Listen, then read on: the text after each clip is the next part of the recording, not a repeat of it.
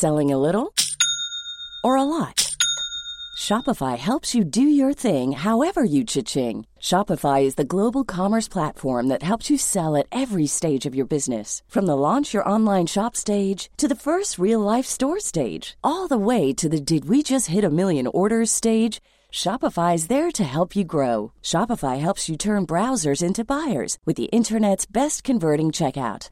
36% better on average compared to other leading commerce platforms because businesses that grow grow with Shopify. Get a $1 per month trial period at shopify.com/work.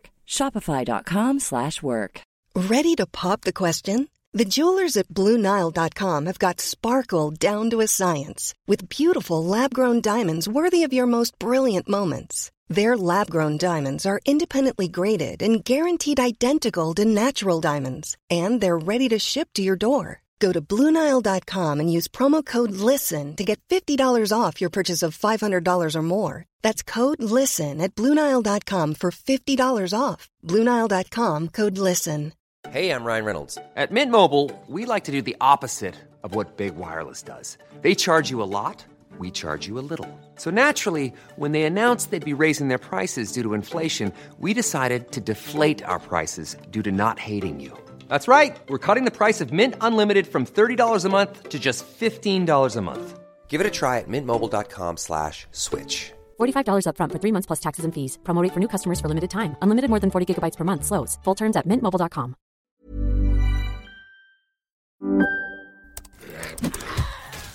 Wait, are you gaming? On a Chromebook? Yep.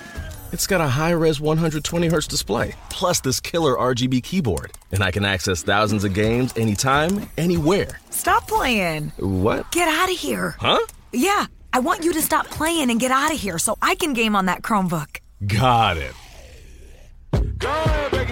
Discover the ultimate cloud gaming machine, a new kind of Chromebook.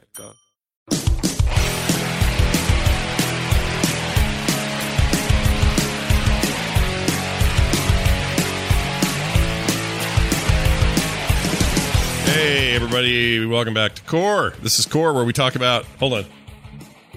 and a little Dr. Pepper before the thing. I apologize. Uh, the zero sugar really got to me. This week's episode brought to you by Dr. Pepper. What's the it. color of the can, Scott? Uh, this one's or, uh, bra- uh, I don't know, black and red. Look at that. Zero sugar. Mm. the the check from Major Melon didn't show up, so now we're on to Dr. Pepper. Oh, that's right. He's a I, doctor. He's got to have money. I may have drunk. They don't pay people in the military near as much as they pay doctors. That's true. I, I may have uh, drunk us out of Major Melon this week, so uh, I'm not. I- I'm a little ashamed to admit that I consumed. I think an entire whatever comes in those long boxes. How, how many is that? Like nine, ten pack? Twelve. Twelve is it? Ugh. Yeah. Well, my wife had two, so I probably had had. I probably drank ten of those over a week. I don't know if that's good or bad. Uh, probably not Probably great. Probably right. fine. You think so? I don't know, man. What I if so. what if um uh, I go get blood tests in June? What if I go in there and they go, uh, you're more Is um flavor than man, or I don't know what they'd say. I just picture like- a scene where you're you're sitting there with your family, and all of a sudden you go, "Excuse me," and then you stand up and you go to the bathroom, and the tense music slowly builds, Yeah. and you just start coughing and coughing, and then you look down at your hands, and it's just watermelon seeds. and then I show them slowly, and then the music starts, and then then I spend eight months in the hospital trying to deal with my seed problem. It'll be great. Well, uh, It's welcome just- to the the only thing you got to worry about is your Mountain Deuterium in your blood when you get your blood work done. My Mountain Deuterium, is that what you called it? yeah. Okay. If it's, it's if it's one over three, then you're in trouble. You know what I should do? If they say pee in a cup, I just straight up pour Major Melon into a cup. what are they going to do? You know? Like, has anyone ever, do you think anyone's ever done that just as a joke? Just go in there and they say pee in your cup and you just pour whatever whiskey in there, whatever you feel like putting in there to freak them out, and then make them go is- test it. You, you wouldn't do it to your own self because they it wouldn't be funny. They'd just be like, "I'm trying to help you. What are you doing?" Like I just Yeah. I think every and it's hard to intercept other people's pee. Like the way it would be funny is for you to do it to someone else, Yeah. right? But it's just like how like I'm sitcoms make it look easy, but it's really hard to engineer a scenario where you intercept pee in a container Yeah. to replace it with something. Yeah. But I mentioned it's possible. Uh, but it someone to has like to have loved done one. this. Someone somewhere has done this. I don't know who it was, and I don't know what the circumstance is. And if you have, write in and tell us about it. But if you ever substituted some other beverage or liquid for your own pee, and I don't mean using their friend's pee because you were stoned and there was like pot in your blood and you're getting a blood test. I don't mean that. Yeah, no like- Trailer Park Boys stuff. No, none of that. None of the. that was a whole swapping. season. They had a they had a P ring. Oh, they had yeah. a P crime I forgot about that. Is that, um, but that- yeah, we want to know if you did it as a prank. is that new season out? Because they're in jail in the new season. I want to see It's that. on SwearNet, but I don't think it made it to Netflix. It's just called Trailer Park Boys Jail, I think it's coming. and I don't here. know why I haven't paid for it. It's only two dollars. I think to join SwearNet, like it's not expensive. Really? Um, I really want. to I think it's all out now, so yeah, All I want to go watch that. I'll have to check. Uh, I have some Plex connections. Anyway, hey, welcome back to the show. And uh, now let's get into it here. It's a big week for video games. If you like having uh, the living poo scared out of you, because tomorrow people will be able to get their hands on the hot new release Resident Evil 8, or as they prefer it, we call it Resident Evil Village. And uh, the the reviews and the buzz so far have been pretty good. People seem to really quite like it, and I'm happy to say that some reviews that I read, knowing that I was probably going to have to play this, and now it's confirmed, and I'll tell you about that in a minute. But um, some of the reviews were saying it's not all about running away from that vampire lady, the tall lady, and that's good. I don't want her to be the nemesis type thing in this. Uh, I guess for the bit she is, she is. But the game apparently really straddles like a whole handful of sort of horror tropes, uh, and make it a really nice package of a bunch of different kinds of horror. And I'm into that uh, in terms of like you know variability of gameplay and that sort of thing. But I'm also terrified because apparently even the strongest among some of my friends uh, who have preview preview copies, there have been moments in that game where they've had to like back up, turn it off, and leave for like an hour because it's so. There's like moments that are that shocking or that scary. so that being said, uh, shout out to Badger Lord who uh, does this every time one of these comes up, and uh, he bellied up to the bar, following the rules that I have that I won't pay for my own scary video games. He donated a copy of Eight, which uh, is now happening. John will likely be the uh, tag along there, although we haven't scheduled the times, but we'll figure it out. And uh, you'll get to hear me scream like a young child uh, as I play Resident Evil 8 out tomorrow. Aside from that, are we excited, John? You're you love the series, so you're you're all about this. Pretty stoked, right? I'm excited. I was on Discord asking if our uh, Discord listeners felt I should play it separately from you and be there as a guiding voice for you, Yeah. uh, which is where they ultimately said I should because they know that I'm not going to coddle you. They know I'm not going to prep you for anything. They know I'm going to let you walk into any scare that I I know is coming. Yeah. Um, but that I will keep you focused on the task at hand. Mhm. So that is what they requested of me, and that's what I'm going to do. So I'm going to be playing it tonight, uh, tomorrow, whenever it unlocks, and uh, When does it unlock? forward to it. Is it tonight, like midnight kind of thing, or Uh, I don't know. Usually it's the night before, but it, Yeah. release date is definitely tomorrow. Me see. What does Steam say? Well, while you're looking that up, this is the sounds I make when I play these games. All right, I warned you. That's what that's going to sound like, and it's going to get worse. So uh, I think that was Grandma in the last game. Yep, that's that sounds like Grandma. That was her. She scared the hell out of me in seven. So there is no VR. My understanding is no VR in this version of the game. But even if there was, I'm not playing it that way. no way, not a chance. I didn't do it with seven. I'm not doing it here. And uh, yeah, it's gonna be it's something else. Um, Beau, are you? Uh, give me your uh, your interest level on something like that. I'm curious, but only because that lady's kind of hot. Vampire lady.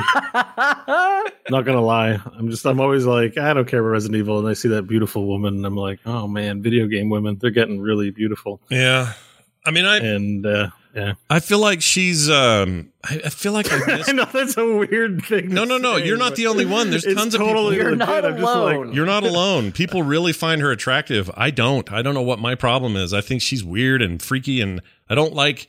I know what it is. Okay, I have a story. I'll tell you a quick story, and this will tell you why I don't like girls that are taller than me.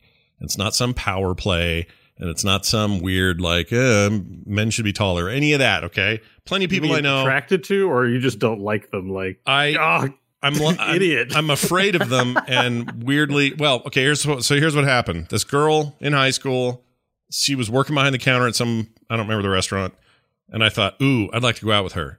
She's like two inches taller than me, but I didn't care. I'd like to take her out, and she was very pretty, super nice girl. Got the nerve up, asked her, got the date all set, and I said, Dad, such and such date's coming up. It's like a Saturday night. Can I please use the keys to, at the time, we had a, a Nissan 300Z. And the reason we had this hot black sports car with a freaking T roof is because my dad would bring cars from California and then auction them here. But they were always rotating. So we always had something new. But we almost always had something that was cool that I could drive for dates. And it was pretty rare. We didn't have anything cool. So he says, "Yep, I think I'm going to still have that car. That whole we're, we're gonna. It's going to be another two weeks because the turbo's broken. I got to fix that before I can sell it.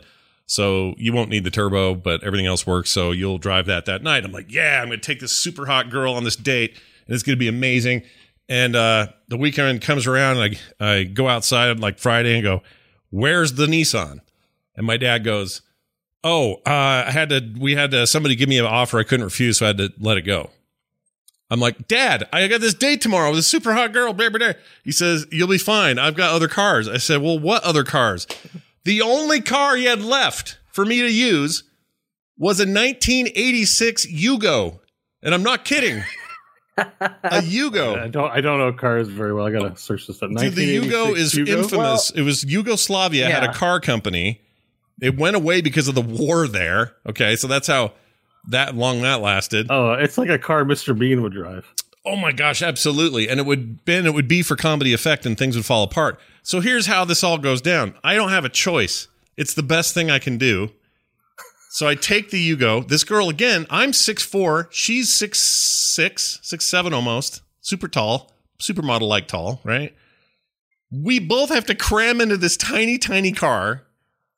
And they are notoriously a giant flaming piece of shit, these cars. They break, they do all sorts of they're just horrible. And halfway through the day or halfway through the night, we're driving to, I don't know, a movie or food or something. And I'm at an intersection. The light turns green and I go to turn left and I start cranking on the wheel and the steering wheel comes off the column. comes right off the column and the car drifts Yeah, into the it's a curb. Mr. Bean car. yeah, it's a Mr. Bean car. You're not wrong.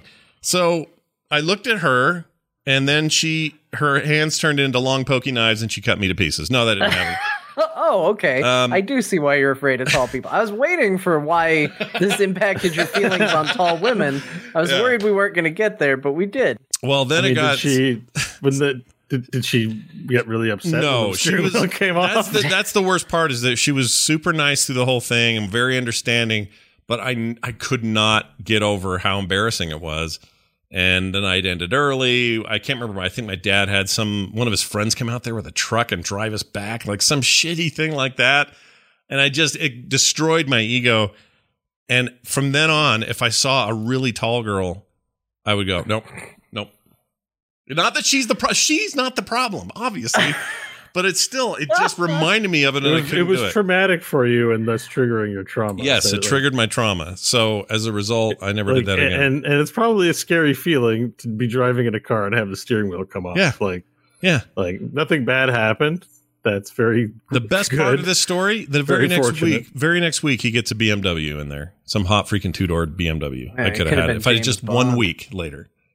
So, but that had a I bullet hole hope- in You, it. you- there was no follow up like, uh, oh, I got a better car this week. No, and I should maybe I should have. I was just so embarrassed. And this also the Beamer had a bullet hole in it. It's a long story. He would buy he would buy these cars that were like involved in like shootings and all kinds of stuff. Yeah, okay. really dirt cheap. Auction cars. Yeah. and sometimes from police uh, or you know police departments he would buy these cars bring them here fix them up and then sell them and in this one case this is kind of awful but somebody had walked up to this dude while he was in his car window down gun to the back of the head fires um, when he gets the car when he drives the car back to utah he drove it the whole way like this this driver's seat is drenched with dried blood And I don't mean Oh, like, it, came like they had all the evidence. It was the crime wiped for evidence and stuff, scene. but but part of it was you buy it, you clean it, and all that. So Yeah. they Oh, got whatever geez. evidence they needed, but it still had that on the seat, so just stained. And then across from where the angle was into the door of the opposite side was a bullet hole. And somewhere dangling around inside of there was a bullet. And if you drove fast enough on the highway, you could hear it going ding, ding, ding, ding, ding, ding, ding. oh, oh, my wow. God. that was amazing. So it was weird. I had a weird. Yeah, that might not have been that great of a follow up date car. no. Yeah. Especially if you had gone to like see Pulp Fiction or something like that.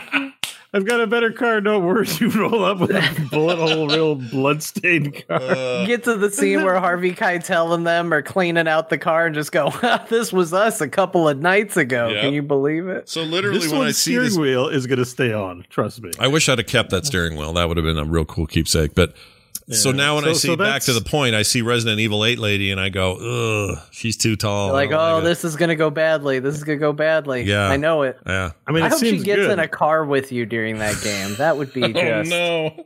I didn't even Oh, think about that, that. would be just amazing. I freaking hope not. Um, I'm putting it out there right now. I just wanted to put, get out on top of this. I'm not playing this on anything more than whatever the lowest difficulty is. Okay. I'm doing that. That's happening. It's part of my rules.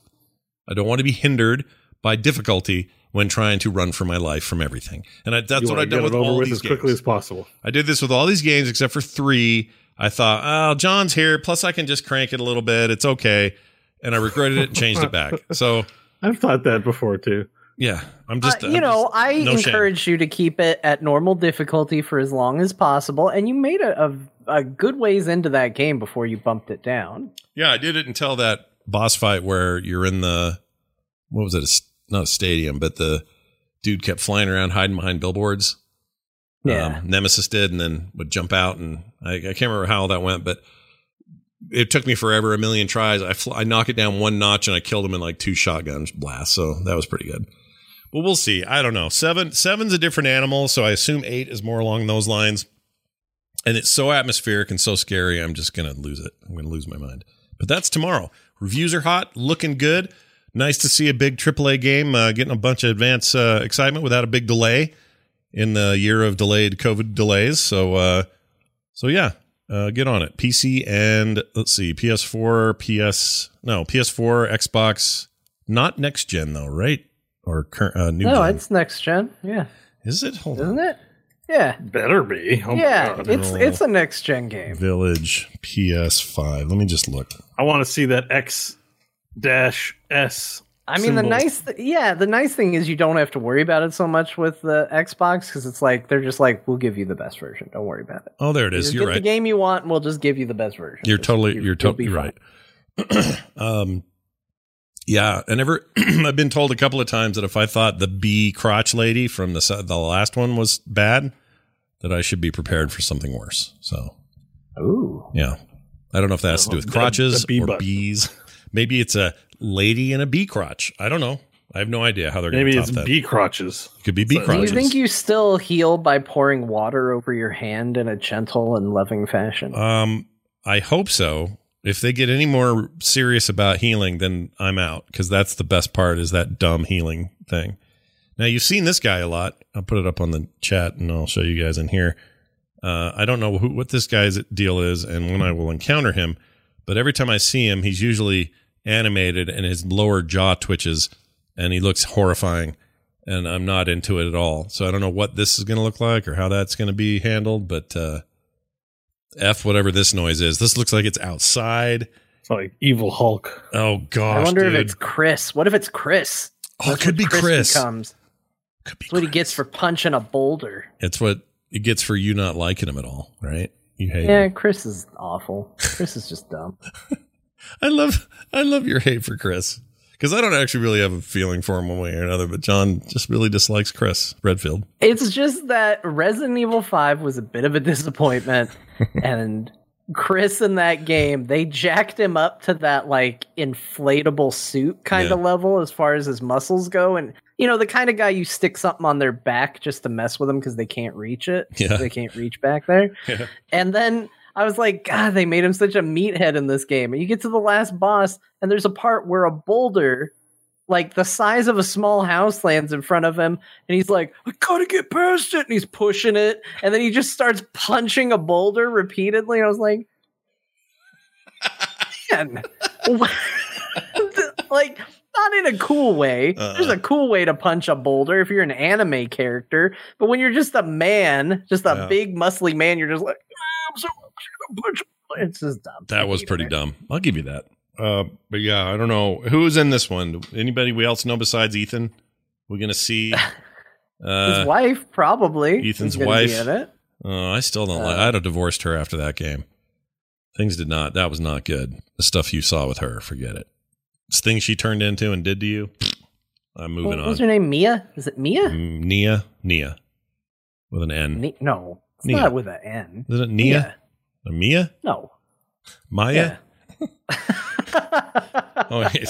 RE7 girlfriend. Uh, let's find her name. I think it was, I want to say it was Nia or Mia She was important, right? She actually worked for Umbrella or something like that. I think is the reveal. Why are they She blurring like, out taking- images? They're blurring images out. Oh, Mia. It is Mia. M- uh, you're right. M M I A. Oh, Mia Winters is her name, and I guess he, I guess he's Ethan Winters. All right. Well, anyway, uh, yeah, uh, yeah, I would have divorced her. Anyway, the point is that movie's coming or that game tomorrow. Pre preload and get ready, everybody, because Resident Evil all over your face. All right, check this out. Nintendo's working on a new game to teach you how to make video games. I watched this video. It's pretty interesting. Basically, kids must play for 16 hours a day, including some weekends. Parents will be forced to threaten their kids' lives if the game doesn't meet their expectations. Uh, you got to hit it on time. You got to get your release goals out there. You got to make those shareholders happy. Uh, but no, it actually looks like a really cool object oriented um, kind of uh, game maker type thing. Yeah, it's called Game Builder Garage. Yeah.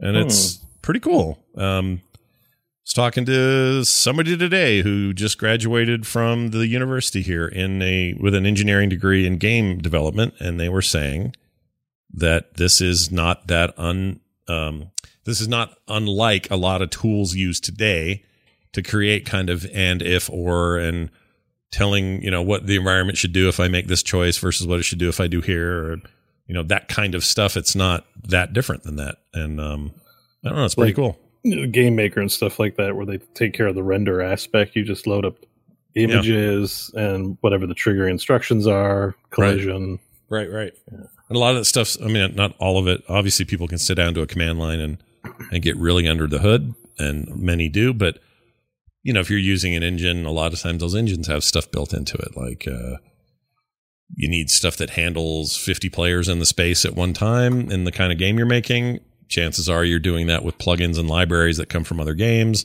or from other from you know from tools that are either sold or used to make and build games. So i think it's a perfect time to teach some kids like some rudimentary entry level stuff if if your goal is to have the next generation of of uh, designers and and um, oh it even even does the node thing that is pretty popular now it's like an unreal and a lot of stuff where you program your clauses through these nodes. Yeah. It's cool right? Rather than writing code so it's visual. I mean yeah i mean it makes it a lot easier in a way. I mean yeah it's definitely easy visually to understand and grasp a concept. It's a good way to do it. Yeah think if you know how programming language works, it's like a little bit like, uh, but it's all right. It's good. Yeah, because they're because the thing is, these tools, like even these kind of visual tools, exist for uh, developers now. It's just that they they were built by somebody to be used on the game they're making. So, Yeah. so you might have some mid level employees that all use this visual tool to build quests and uh, you know scenarios in a certain kind of game or build maps in a game that they they don't need to have the raw coding advantage for. So this will be good for that kind of people, but there's still always going to be the need for somebody who can just sit down and build something from nothing. Uh, I think it helps even if you're eventually going to get into coding or something a little more low level because understanding the concepts, like what the layers are of game design, it's pretty much pretty much the same for all games. Like there's an architecture to it. Like it varies widely between programs, but like there's a you know the game loop, the render, the the render aspect, the calculation aspect, the game update aspect, getting input, like all that stuff is like fairly standard across all games. Like there's a commonality to all of them. So getting the concepts down, then going to coding would probably be really beneficial Mhm. to like a young person. Yeah, I want a game based on this little dude on the on the that they show on this article. There's this little like robot Blocky? looking little white- Julius Block. Is that his name? His name not Julius. No, I don't know. I'm just thinking about our dear friend Julius Pringles. And Of course. Uh, this comes out on June 11th. Let's see, twenty nine ninety nine, and uh, free to play. no, it'll cost you thir- It'll cost you thirty bucks. Yeah. Uh, that sounded funny. It'll be thirty bucks. Ooh, free to play. Sorry, I didn't know. I need to listen. Yeah, but look, you can do like platforming business, and I don't know. It seems this is like a 3D adventure thing. Seems all right. This maybe this is kind of their answer to what's the Sony thing? Dreams, um, Media Molecule's Yeah. game. Is that what I'm thinking yeah, of? Dreams. dreams. Yeah, that thing's amazing. When in the right hands, that thing. pfft, what the f? I saw somebody create a digital version of a painting in there. I couldn't believe it, and it was all through program stuff. It was nuts. So yeah, On um, which? Uh, uh? The Dreams? Sony Dreams thing, the PlayStation Yeah. Four and Five thing. I forget what it's called. I think it's Dreams. It's Dreams. It's called Dreams. Yeah. Um. Anyway, it's pretty neat. So uh, if you're into it, it sounds like a real fun hackery thing. Thirty bucks is a pretty low barrier to entry, and uh, might be good to get your kids. Comes out on June 11th. Mass Effect Legendary Edition, which is probably all John thinks about when he's not thinking about other things. That's all he thinks about. I think about it a lot, especially recently. It's now my desktop background. Oh, very I'm nice. Thinking about it. Okay, yeah. so you're thinking about it a lot. That's good. Well, it will let you make your own custom PS4 and Xbox One case art. So I don't know how that works though. So John, how does that work? What do you what do you do? Uh, so you go to uh, the website. I put the link there in Yep. the article, and it's kind of it's fun. Like honestly, I got kind of addicted to uh, messing around with it, and it basically says, you know, uh, hey, you know, are you a Paragon? Are you Renegade? Are you neutral? Um, you pick that. It just starts asking you to pick favorite squad mates and stuff like that and you go okay well you know i like these characters these are my favorites and then you know who's your trusted companion and you pick one there and then you go down the list and all right now pick the cavalry you pick three more the backups you pick two more and then pick a background location and when it's all said and done it generates essentially a version of the box art that they're using for the game but now custom made with the characters that you've picked in the art uh, which you can then download and you can in fact download a version that is the right size and dimensions and layout and includes the background to where you could slip it into like a DVD case or whatever to be the background if you bought a physical version of the cop of the game, the physical copy of the game. and in my So- case, I just made a 4K wallpaper out of it. Uh, you can also do wallpaper, which is the wallpaper I was talking about. yeah, So, that's cool. So that's how you got your Uh, new wallpaper. I'm gonna I'm gonna yeah. fiddle with this. This seems like fun. it's it's stupid fun. Like it's it's really shouldn't be as fun as it is. Um, but I I just had a good time and uh, I like the style of it because it's you know it, it looks like everybody did a nice little filter pass on what the PC graphics were. Um, and the results are typically pretty good. So uh, that got me excited about Mass Effect Legendary Edition, which is also coming out soon. And uh, I, you're right, I'm thinking about that game a lot. Can I do a wallpaper that's just nothing but Miranda Lawson just every two inches? Like, no, they you they you use them up, which is unfortunate because I Uh. do think that that should be a possibility. I think they really left left something to be desired. It should let you pick the same character over and over again. yeah, If you just want nothing but Miranda's on the cover of your game, yeah. you can do it. I like her a lot. I'm also watching her, well, the actress who played her on um, uh, Handmaid's Tale this season, and she is she's really good on there. She's kind of Yeah. evil, but she's good. Um, all right, well, that's pretty neat. Uh, go check that out. That's over on the EA site, actually. Um, you can find it at ea.com slash game slash Mass Effect, and there's a link to it right there. Okay. Beau, we talked about your interest in Mass Effect and if that was a thing you'd cared about getting. Okay, how I mean, yeah, I think I'm actually going to do it and get it on my Xbox. I think. Me too. I, think Uh, that's where I- I'd want to play it, and I'd also just need some of. I just need someone who I trust to tell me if that first game gets converted in a way that I that I like or not. Because I think I have a feeling I keep my expectations low. A lot of these remasters, I think it's just going to be boxed all in one together package. Yeah. I, I'm kind of my expectations. I'm keeping a little low. Yeah. on what it's actually going to be. It's just going to look. I think the graphics will probably look nicer. That first game really like ran kind of poorly on PC in terms of it doesn't have high definition or anything. It's really dated. Yeah. Um, so there'll probably be quality of life on the first one. It'll be most noticeable on one and two. I heard that the the um, soundtracks for one and two are also copywritten because they sold the movie rights to Warner, Warner Brothers. Brothers. Really? So, Yeah, so like they'll be the rumor right demonetized or now. take down on YouTube and Twitch and stuff. So if you're planning on streaming it, that's a thing that people's been talking about. People's been talking. People's, People's been, been, I, yeah. so I posted that on Twitter the other day because that's where I, that's where I saw it. People saying that Hmm. Warner Brothers is filing copyright claims, and you might get a DMCA notice on your Twitch if you stream it. But I did have somebody respond back and said they've had those rights for a long time, and people have been streaming those games for a long time without any issue. So that might be BS. It Hmm. might end up being true. We'll see, but it just you know be careful.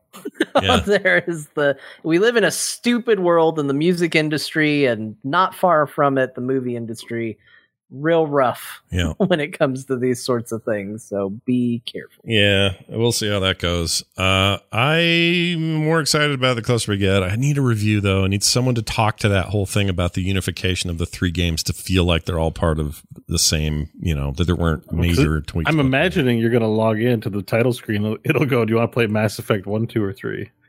Like, you know, really? it'll, it'll it's just be one executable. Yeah, but they keep talking about how one is brought in line with how two and three played. You know what I'm saying? Like Yeah. less of Yeah, like said- probably. Okay, like, yeah, that's what I'm expecting, but Hmm. that could mean very, very little changes for three, right? Oh, good point. Yeah, Right. yeah. yeah i I- I, I yeah. think that one from what i've heard one received the most work they've done a lot of work on the mako they've done a lot of work on the graphics they've done a lot of work on the gameplay and the ui uh, to bring it in line um, it sounds like one got a lot of work sounds like three is probably going to be a high res Yeah, up textures, up up resolution stuff. Yeah, and Miranda's lots in up dog Yeah, we got Yeah. a little. We got Miranda. and We got uh we got those uh the guys that go Shepard. We got them. What's their names? What's the guy? Um, not Garrus. Garrus is different. which one The Grunt? big- yeah, the, Or are gr- you talking the about uh, the big the big dudes. Uh, Rex. Rex. Rex. Rex or Grunt? Grunt, Rex or There's Grunt, two. either one. I'll take them all. I love, Shepard. I love those guys. Whatever that race is, Yeah. they're great. Um, yeah, what are they called? The Rexes? Yeah, the, Rex Rexes. race? Yeah, No, Uh, they're Krogans. they're- Krogan. Krogans. That's it. Yeah, I'm just look like I kind of don't care. I'm just looking for an excuse to to play it. And I did try a, a few years ago to play from the start, and I couldn't abide by one. So it'll kind of almost be worth it to play a better version of one, just for the reason to Yeah. get back to it. But I might wait for a sale. Like it's still a they're doing a full price kind of thing on this deal, right? Like, yeah. I kind of had hoped that it was. I mean, if there's enough work on it, I suppose you can justify it. But I was hoping it would be on EA Play as a way for us to grab early. But probably. It probably year. is if you're part of their elite tier. oh, elite. I'm on. tier. I'm on the elite tier. Oh, you are? Uh, I You get, I probably get all get the it EA play, E- EA play, the EA play games. Well, I'm sure you- it'll make it on there at some point. Once the well, if you're if you're on the top tier, sales. you get it day one. So I think you are covered. Oh, I don't know if I'm on top tier. Oh, Yeah, I don't know The Game top Pass is. isn't the top tier. The Game Pass is the Okay. throw the dog a bone tier. It's so confusing. I don't know. Yeah. EA, like it's just so. It's all Yeah. funky. Okay. Yeah.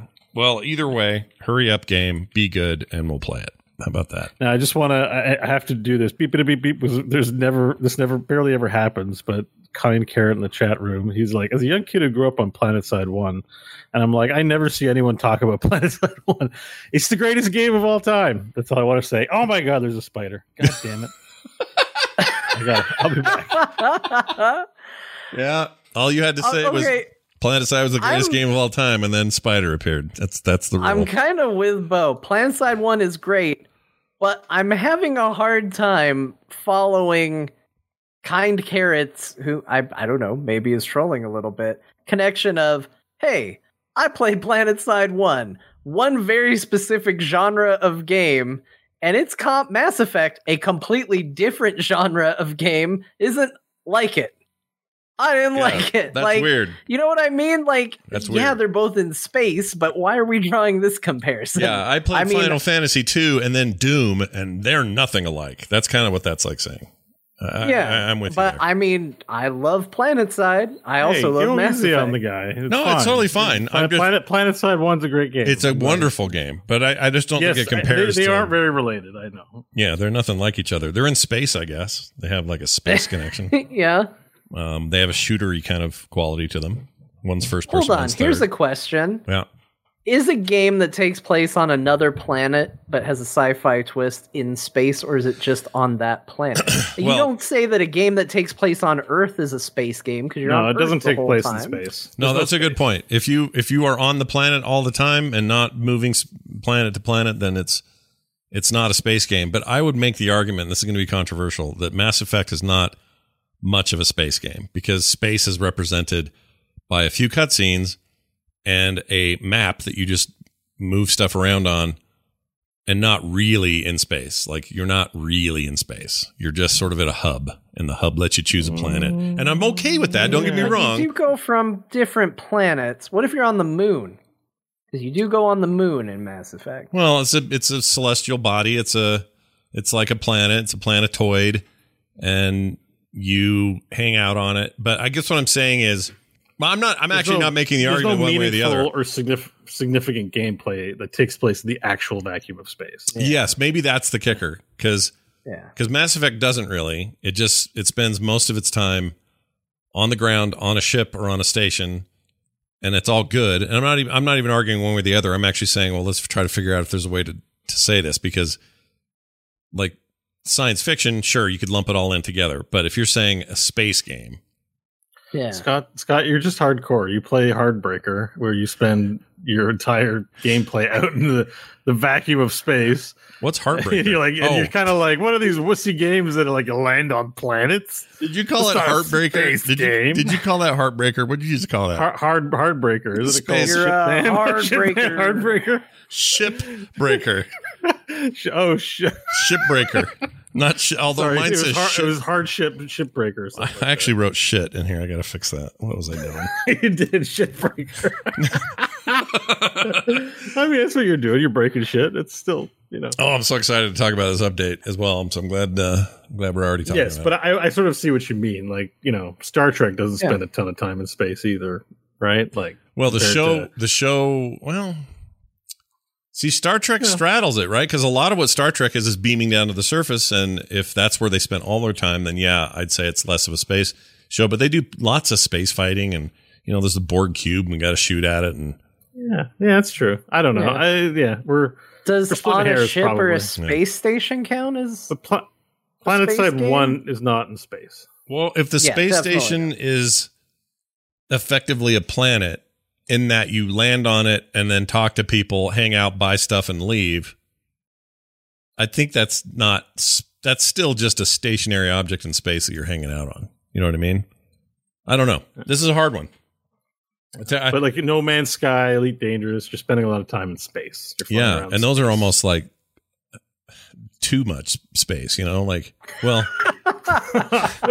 Man, we just can't can't ever please. Man, there's Never so much space in this game? yeah. I'm I'm What's up with these space games not taking place in space? I'm still and mad what's up at- with these space games spending too much time in space? Can they not get it right? I mean, I'm definitely not complaining, but um, I'm still I mad at Frontier. Space is fun. Frontier It's- effed me over, man. I bought on Steam. I bought uh, Elite Dangerous. Okay, had it, played it, great, good, whatever. But then later they had that arena thing come out as like a multiplayer uh, sort of sub game, and it was cheap. And I went, oh, I'll get that too. So I picked that up as well. Then they stopped supporting that. Nobody was in it. Nobody was playing it. So they stopped supporting it, and it's and it's gone. It's still in your library, but you just delete it or it's gone or whatever. Now, when I install Elite Dangerous, it doesn't install Elite Dangerous, even though it says that's what's installed. Even though that's what I clicked on to say please install. I don't even have Arena listed. I've delisted it. It installs hmm. the Arena client and tells me, and when I go to launch it, it launches the Arena launcher and wants me to try to play a game that they no longer have servers up for. And they don't answer Oh. emails. They're the worst people to deal with. I don't know what's going on at Frontier. Gosh dang it. It's annoying. Too much space. That being said, I fired it up on the Series X the other day because it's on Game Pass right now and it, it plays good on there. So Elite Dangerous on Game Pass. yeah, just launched. Well, I shouldn't say just. I think a couple Oh, of weeks. I didn't see it on there. Yeah, I just I just on a whim went, you know what? I'm in the mood. And uh did the tutorial and my wife came downstairs and said, We watching the Snyder cut or what? I said, All right, I'll pause it. And we watched the Snyder cut. Oh, Or there goes your weekend. most In of it. one sitting, or did you guys? No, we breaks? broke it up. Um we had to. That thing is uh I don't even wanna- I don't want uh, we don't have to go too much into it, but I would just say the problem with that movie is not uh, or that cut of the movie is not quality, it is length. Like it just does not need to be that long. It's overwrought and too long, and it doesn't need to be, and it and it's unfortunate because I just don't think they need it. That being said, I had a good time. It's fine. It's it's no end game. It's But- better than what existed before, Yes. but that's not saying a lot. Yeah, that's. I also this here's the other, here's maybe this is controversial. I think the Wonder Woman parts in it are better than her last movie entirely. So I'll say that that last movie was a bummer. I thought, uh, considering how uh, how good I thought the first Wonder Woman movie I, was. yeah, it was definitely. I it went from like movie I love and will watch on a regular basis to that was okay. yeah, it was all right, but uh, yeah, whatever. It's we're we're we needed a capper on the Snyder era, and I think that was it, and that's fine. That's good enough. Let's see what they do moving forward. I really appreciate that all the Zack Snyder diehards that really fought for this movie have now understood that they got what they wanted and just quietly gone back to their normal lives and aren't. Uh, Oh yeah, they're all good now. They're satisfied. Yeah, satiated. Um, they don't need to speak up about it anymore. They've returned to the sea from whence they came. So they went off there with Jason Momoa and never came back. All right. Um, what else is going on? Um, oh, uh, Blizzard is losing a lot of players. Uh, apparently, a lot more than everybody thought. Although they're still making profits, and it's so it's a complicated game. Um, when your company is big, as Activision Blizzard, and specifically the Blizzard side of things, it's kind of hard to sort of gauge some of this. But their revenues are increasing. However, they have lost millions of players across all of its games. Uh, and here's how that broke down. Uh, let's see. Blizzard's monthly active users, is all according to an earnings call, fell from 29 million in February uh, of last year, so 2020, at the beginning of the pandemic, to 27 million this quarter. Uh, so that's 2 million. Uh, the outlet notes that this part uh, of a steady trend at Blizzard, which has lost 11 million players in the last three years, a 29% overall drop in players across all their titles. Um, but that said, they're not exactly struggling, according to this article on Game pa- or uh, uh, PC Gamer. Uh, they go on to say the developers' revenue increased seven percent year over year, driven uh, heavily by World of Warcraft Shadowlands release, Hearthstone's latest expansion, Forged in the Barrens, and also um, doing all right with Overwatch. Turns out it earned 10 million new players without releasing any new heroes or modes during that time. But that's weird. Think of that. They lost 2 million overall, but gained 10 on Overwatch. That tells me the other games lost a lot more. If Overwatch made up 10 million of them. You know what I'm saying? If there's no Overwatch, this would have been a loss of 12 million players, I guess, because those wouldn't exist. I don't know. I It's just- think It's weird how yeah. they count it. They, are they double counting? Because I don't know. someone might play multiple games. Like, how do you? Yeah, I don't know. if It's I log Well, I in, I think once a they're month saying, for a like, day, Oh, that's a good point. Yeah. I mean, well, how do they count? Like, how do they count? You never know how they're selling the data for these things, but right.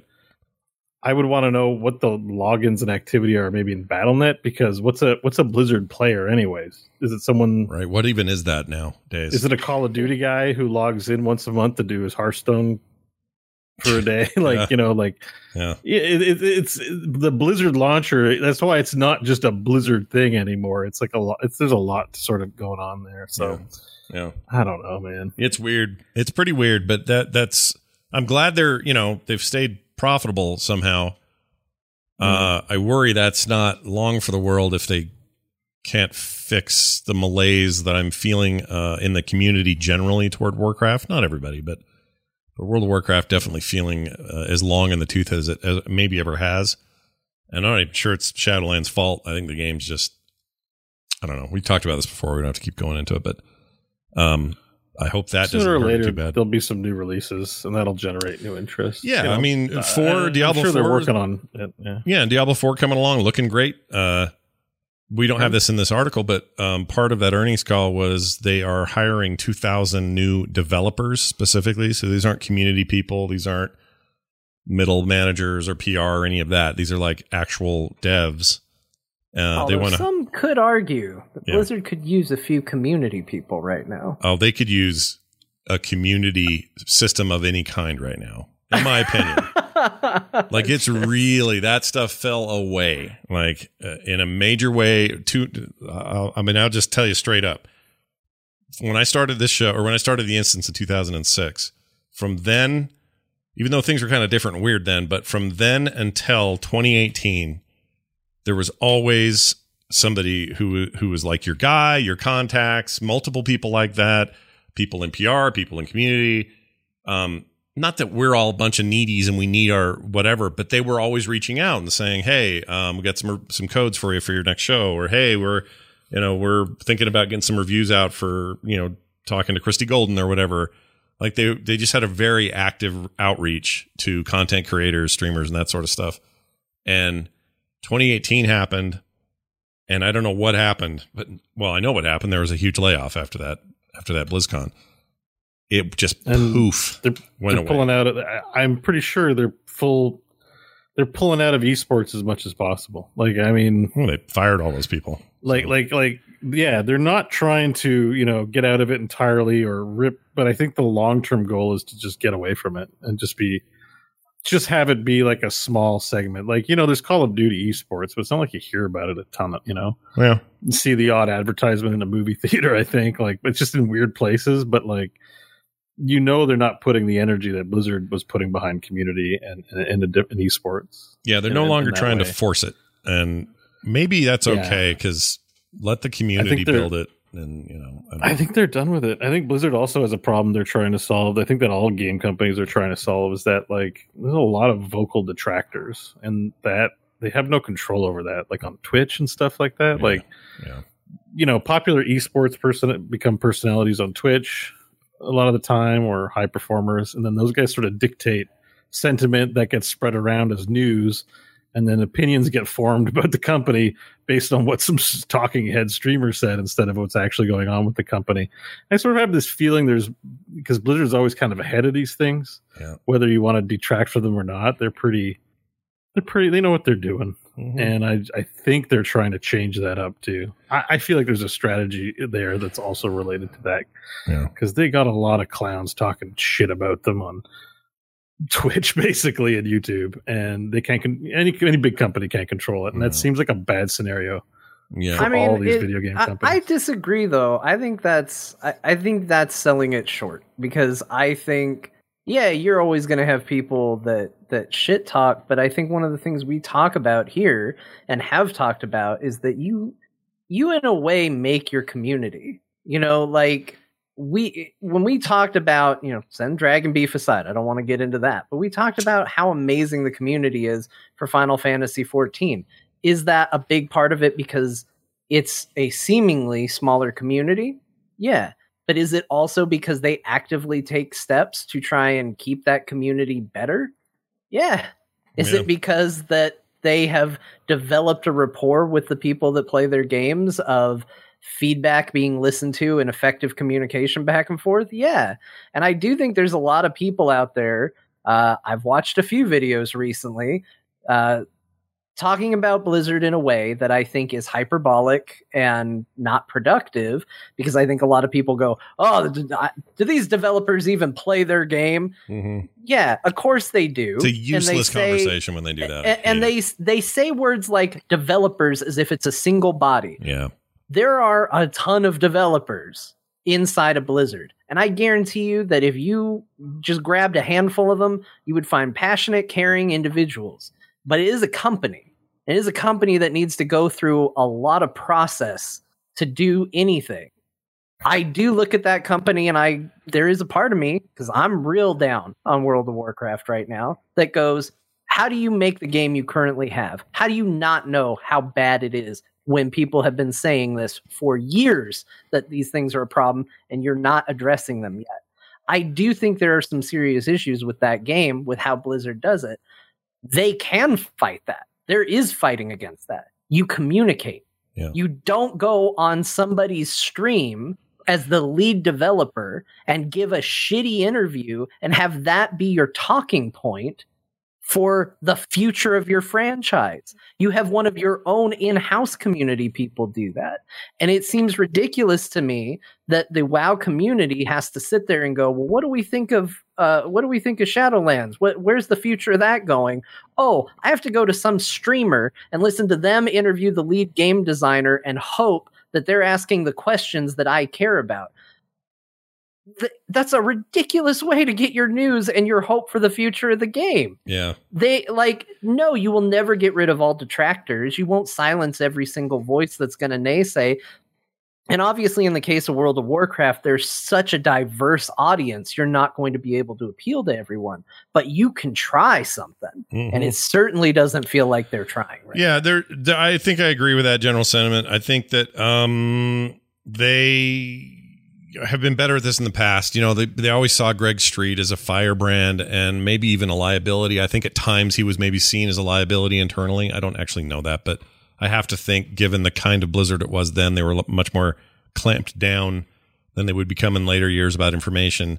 Greg would go out there very publicly on Twitter, on the forums, wherever, and he would be kind of blatant and honest about everything. Whatever it was you were going to ask him, he was going to answer it and he was going to work with you and he was going to talk to you. And like him or not, like his answers or not, that outreach mattered. Like it felt like we were in on the deal. We were part of the conversation in a way that they just don't have anybody like that now, like at all. They don't have anybody at any level like that. They don't have anybody at the top that's sort of like that. Um, and they don't have anybody, anybody at the community level that's like that. It's just kind of another, it's like an old, it's like the old Blizzard wall from like 03. Um, I remember it in those days and it was, it was very, you know, sort of standoffish and quiet and we don't want to talk. It's maybe different motivations now for why it's like that. And maybe some of that's, you know, Activision pulling the reins back and Morhaime leaves. And then suddenly everyone's like, all right, he left. We can stop worrying about esports so much. Or I, I don't know.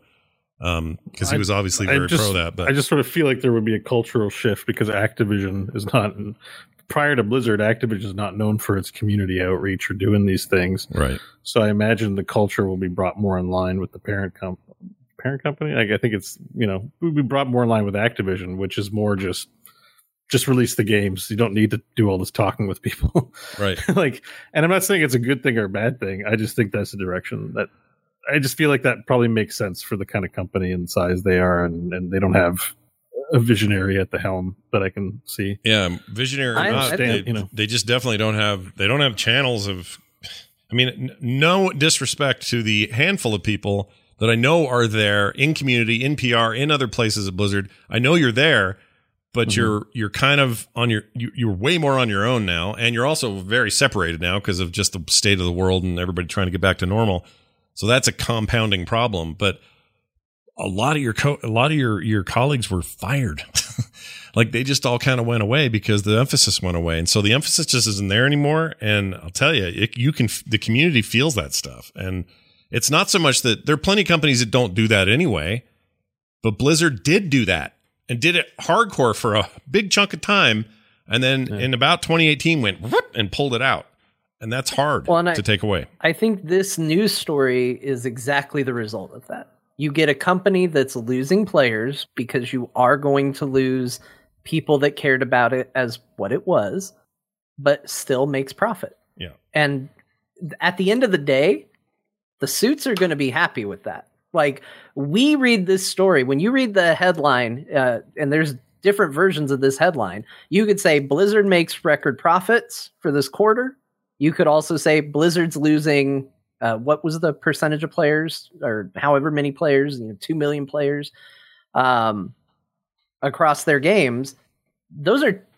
It's the same story, but we read it differently depending on where your investment is.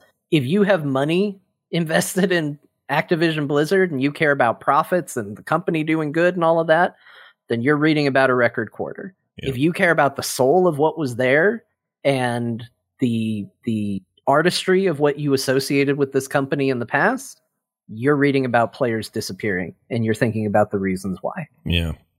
I can't I can't argue with that. I think that's I think that's probably true.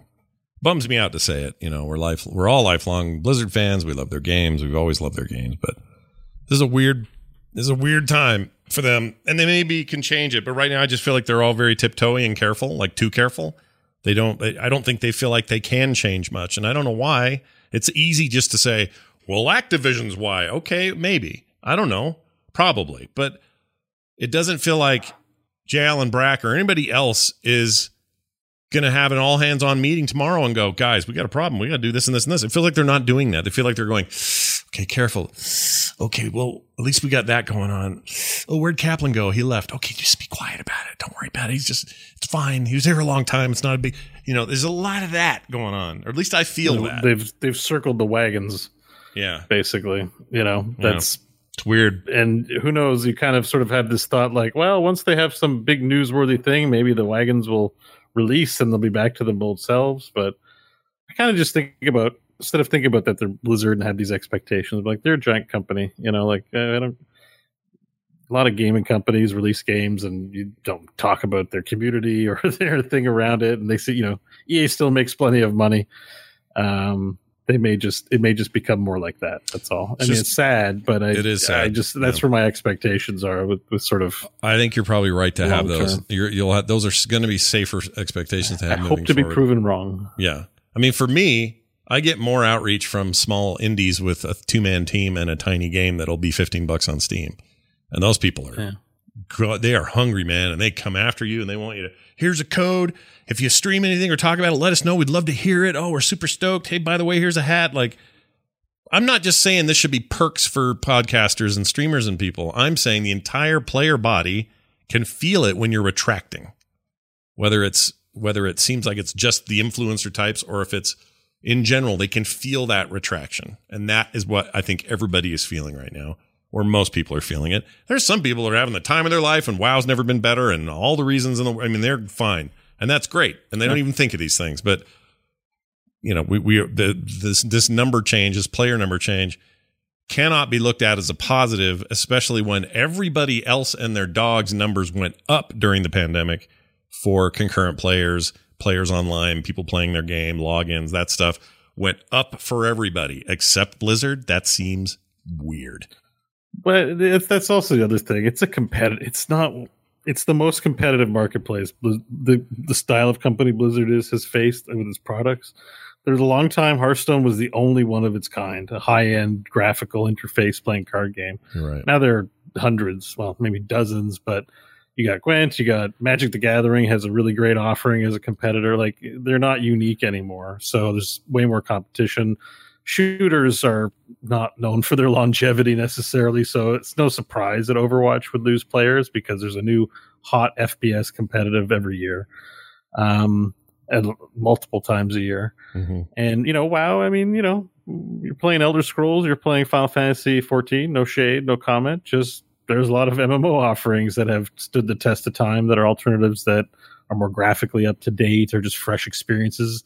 Just fresh experiences. It doesn't even have to be that the WoW's doing anything bad. It's just Well, that's why I'm there's no enjoying unique product except the RTS line would be because nobody's done. There's no premier Yeah. RTSs. No, that's a really they're like point. Yeah. not making one. So I don't know. Totally agree with that. I, the the MMO thing for me, uh, you totally nailed it. I'm playing ESO and loving it because I'm doing something different than I was doing. Like it's just totally different. It's a different perspective. It's a different control scheme. It's a different. It's a one giant server. It's not a million realms. It's a different story of, approach. It's just a completely different kind of game. And as a result, it's feeling everything feels new. So I don't feel like I'm just treading the same water. And in WoW, I feel like I'm treading the same water for 15 years. And it's okay. I get it. It's 15 years. No one else has anything like this except EverQuest and others. And they never reached even close to the numbers Blizzard had. So, you know, I'm just, I, what I tell my angry WoW friends is it's okay. It's all right. We, there's a hell of a long run and it's still there if you want it. And it will probably be there in perpetuity forever.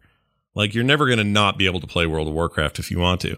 But if you're feeling this feeling of like, I'm not meant to uh, not like the thing that I used to have so much raw passion for. I think it's okay to admit to yourself that sometimes this stuff wanes.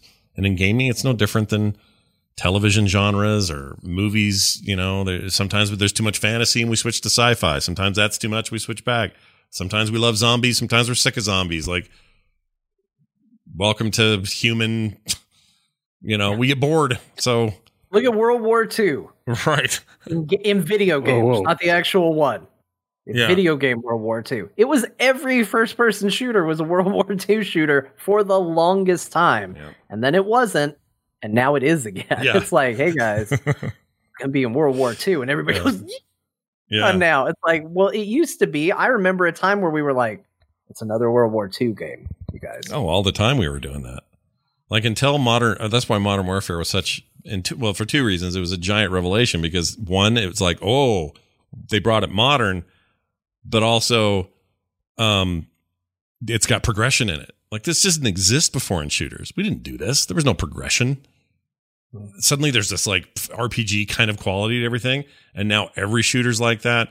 Like these cycles come, they peak, and they drive away you know, I don't know when the Fortnite money stops pumping, but it hasn't happened yet. But I'm not interested in any more battle royales. Don't even tell me about them. I don't want to know. I want to know something new and innovative. What that is is me as a normal But- person saying I'm sick of a thing and I want to try something new. It's okay to feel like World of Warcraft had its day with you and your best days might be behind you and it's okay to feel that way. I don't want cuz I understand this feeling of like not betrayal but like it's bigger than it is. Like, oh, but but World of Warcraft, you were you were the you were the it. You were always it, but maybe you're not it any maybe you're not quite it and you're you're having these little internal struggles or whatever. At least I am. And I think it's okay to to have that. It's a healthy, normal human thing to have. Games take a long time to make on that scale, so if they are working on something, we might just have to wait for it. You know, Yeah. you know, at Yeah. some point we can expect something. 10, 20 Yeah. years. You know, it'll take time. Yeah, I might be dead, but it's fine. I've lived a nice long life. I, I, I might not live to see. Yeah, I may but not live to see. it'll see it. happen. None of us Totally might like that. It might be 30 years. Who knows? Like, Oh, uh, speak, before we move on, if we do ever have any vocal dragon beef on the show, which we probably will, I don't know about today so much, but uh, I have this lined up, Brian. If or uh, Brian, I work with too many Brian's. Hey, John, I have this lined up for us if we ever need it for dragon beef. Here you go. Dragon. Beef.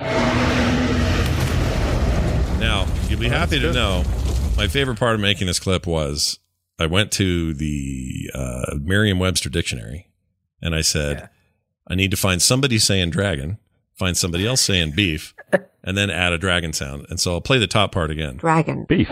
So that's just a great guy at the end just going, beef, beef. Beef. Yeah, beef. Yeah. Beef. So if you there's need good it, punctuation with got it. those two words. Yeah, it's you got it. beautiful.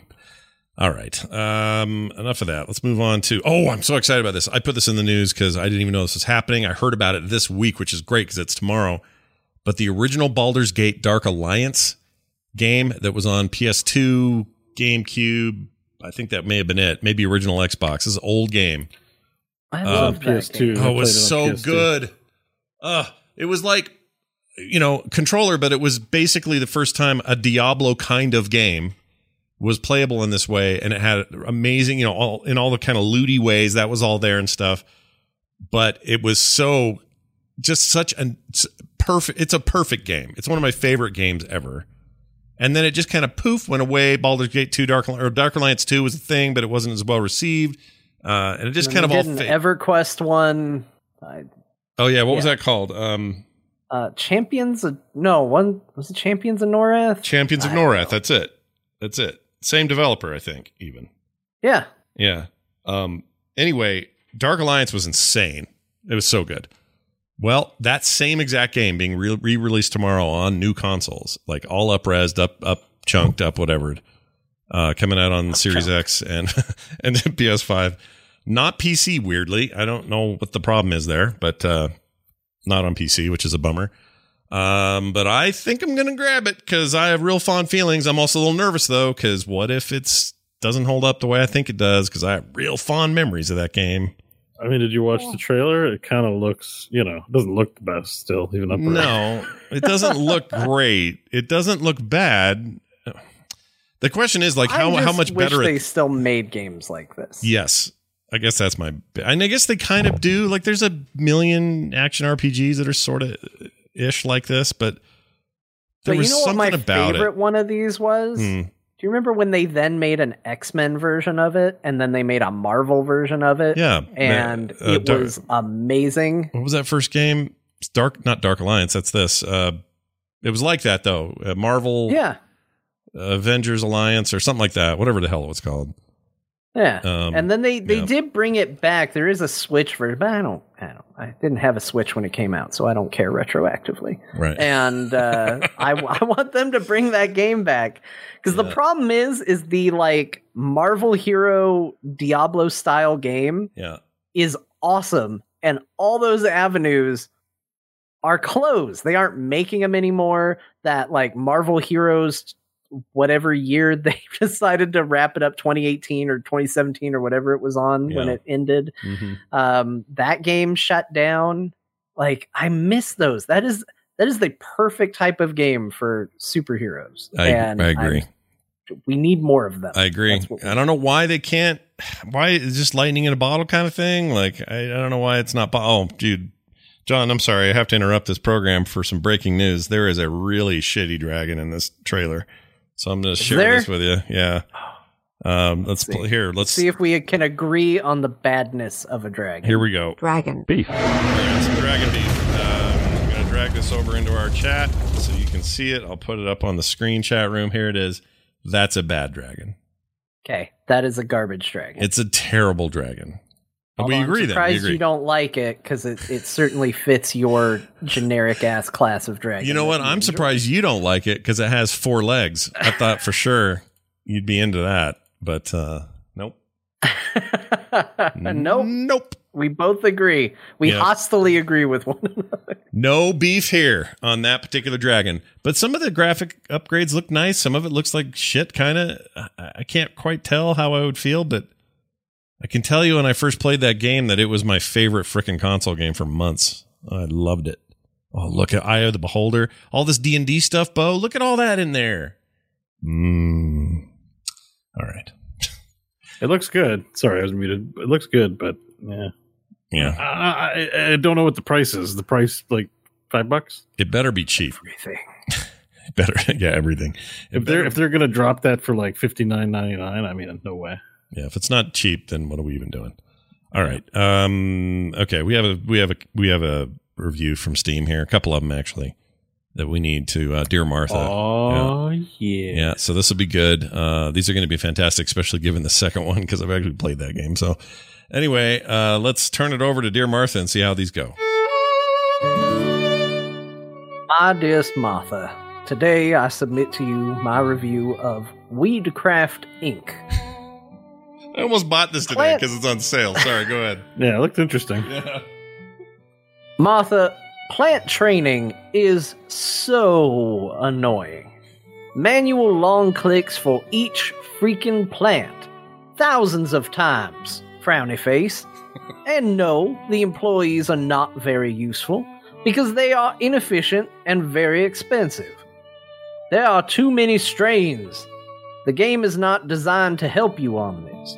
You have to manually grind all the time when planting a different strain or choosing a strain to sell. Oh, and you have to keep talking and talking and talking and talking with everyone to keep the good relationships. Which is good only when you want to befriend a cop to ask him a friendly favor to turn a blind eye to your activities or ask for a string from a competitor. Blackmailing is just useless waste of time because if you're doing it, those people will leave after two months, regardless of your relationship with them. So, what's the point of gathering so much dirt about them if you're not going to take advantage of this? Monthly costs are too high, and you must grind your way to have a positive balance. Yours in this life and the next, Cello Neb 1. I'm sorry. I'm sorry. Cello Neb? Cello Neb. That's, that's the best guess on how to pronounce it. Okay, pretty good. I All really should have watched the trailer before you played it. yeah. Yeah, no kidding. All right. Uh, next up, we have Farm Manager 2021. My dearest Martha, I now present to you a review for Farm Manager 2021. Martha, generic American garbage. the tween music, the shiny faced, all American employees, the massive mansion farmhouse, and all rectangular fields. Ugh, where's the soul? Yours in this life and the next, Giblet. Where's the soul? I mean, I'll agree with Giblet. That game's not that remarkable. It's okay. I played it. It's all right. It's pretty good. it's not great though. Uh, that was amazing, Giblet. If you're out there listening, it's short and sweet. That's the way we like him, buddy. Uh, all right. Enough of that. Now, what? This? Yeah, this. Games we played. Uh, Shipbreaker got their big update today. I've been waiting for it forever. So thank you, devs at Shipbreaker, for releasing a patch on Thursday. Uh, so I didn't have to wait all the way till the weekend. Um, I've been waiting for a long time for this update. This update basically wiped all progress, which is why I put my playtime in the game on hold. Otherwise, I loved coming to this every day, at least at least once a day. I was tearing a ship apart, and uh, they updated it. In there now is some story, some additional character stuff. Some uh, I don't know where that's all going yet because I'm still early, but uh, was introduced to a bunch of characters that are all sort of on the radio and have you know stuff to say. Uh, new ships are in there. New progression system is now implemented, so uh, that all got kind of overhauled and uh, changed. I think I like the changes actually quite a bit. It used to be this big, unending, uh, like a checklist, almost like a shopping list of stuff you wanted to try to do for that for that disassembly. And when you would accomplish one, you'd get a thumbs up and and whatever points were associated with it. And if you didn't, you just lost track of it. Well, now this does it more like there are three three levels of ship uh, destruction, and if you can get to the third, that's enough to make all your quotas and kind of be done, even though there's still big chunks left or something. Or you can go all the way and get all the money spent uh, by saving everything if you want to. So there's a little bit of flexibility on the on the kind of end game of each bit uh, of each ship that you're tearing apart, and I really liked that. Um, Anyway, not far enough in to really say much else. I just got tethers unlocked and some other stuff that I'm used to in the in the previous build. But uh, it feels good to be back. Freaking shipbreaker, baby! I love that game. Does the uh, does the new story mode confirm if it's in the homeworld universe? Uh, no. Well, if it does, I don't. I can't tell yet. Um, but not yet. Um, nothing they've said or done has indicated any of that. And the intro with the little girl reciting the poem about her dad getting the job up on the shipbreaker thing, that's all in there still. So they haven't changed some of that initial stuff. Um, it seemed also just smoother, a little cleaner. I don't know. It's hard to explain. Just a good polish run on things. just feels like stuff just looks maybe a little nicer than it did when I last played it. I don't know. It could just be me being excited. Has it come a long way from since when you first started to? Oh, for sure. now? Yeah, from its initial, my initial buy of the thing till now, it's definitely had some huge improvements. I think they're really close now to being done, done, and it sounds like no more wipes because this the story stuff is going to come um in waves, and then when the final story wave's done, that's roughly when they're going to hit 1.0 and just release the damn thing. But I Oh, still think it's a good buy for for an early access game, and I love it. Oh my gosh, I love it! It just chills me out. Just one of the most zen games uh, ever. Oh, I have a vo- uh, you can pick a voice now, so your character has a voice, even though you don't really say much. But when you get burned, you yell a lot more and stuff like that. So it reminded me, John. so it's like it's Yes. like Final Fantasy. Yes, it reminded me of that. So it- when I'm doing it, it's like pick your voices, and there's female, male, and all this. And I hit the one first male when he goes, ah, oh, ah, blah, blah, blah, blah," like freaking out because he's burning or whatever. So it's all like the death and burn and yell noises that you would make. It's great. And Oh man, of- they should they should hook up with Warner Brothers and get some Looney Tunes Yosemite Sam. My biscuits are burning. My biscuits are burning in there. That'd be great. Hell yeah. Marketing. It's, it's yeah, marketing 101. It's very good. Laura for real says next patch has dragons. That'd be cool too, but I don't think it's going to happen. Uh, anyway, Shipbreaker still rad. This game has an important message. You guys hear that uh, there's an actual rocket uh, going to land somewhere randomly on the Earth? no. From where? From who? Uh, I think China launched a rocket, you know, to send materials up to build their space station. So there's a rocket, and then it's you know adrift, and it's it's going at like twenty thousand miles per hour or something like that. Oh my gosh! And it's not expected to burn up in the atmosphere, so it's expected to land somewhere randomly on the planet. It really raised my anxiety when I heard, saw that article. uh, I mean, there's a lot of square footage. They're they're hoping it'll land in the water, but really it could land in theory anywhere, and that's just a great thing to know that you might randomly get crushed by stupid Chinese rocket at some point somewhere else in in the you know. So it's important to break up these ships. That's what this game makes me think of that. Yeah, you got to get up so rid of it. Yeah, too much float junk. back down into the planet. Exactly. Oh my god. That's hilarious. Um, I did fire a water Hello, an empty. China. I fired a, a empty water bottle at the Earth while I was tearing a ship apart today. I don't know if it ever arrived there, but I just turned. Oh, and- well, it might burn up. Lot, most stuff burns up. that's true. That's true. that's why we're not. It's not as bad, but this isn't. So No, um, I don't know. I, I just try not to think about it. Honestly, it is weird, right? Like the if they odds say, of it hitting you was not good. You're right, Right. but it's gonna hit somewhere. yeah, it'll hit yeah, somewhere. hopefully You the water. There's mostly water that covers the earth, so hopefully it lands in Sure. the ocean. I guess. It's the safe bet. I wonder But- what the you could do the odds on it. I wonder what they are. Like the odd, you could figure that math out and figure out one what. in a trillion or something. Or one Man, in 10 that'd be crazy. trillion. What? Here's a story for you. You go to a bookie to make a bet on where it's gonna land, and you win. yeah. But it turns out it lands on the bookie. That's where you bet, and you can't collect Tell any me with a record of You're the SOL. transaction. Yeah. He's got the paperwork. You're screwed. You're not going to win. That's fine. Well, if Trend said is correct, he says, or he or she says, New York is the farthest north it will be. So I'm good. You guys are still screwed. oh, okay, great.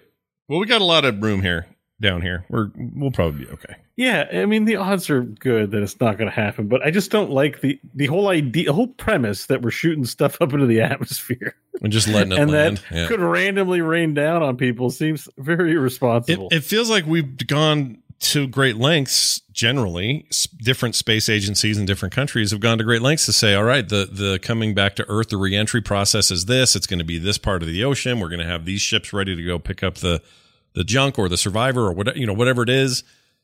I don't know why this one's such a random thing. It's like, ah, we just we don't know.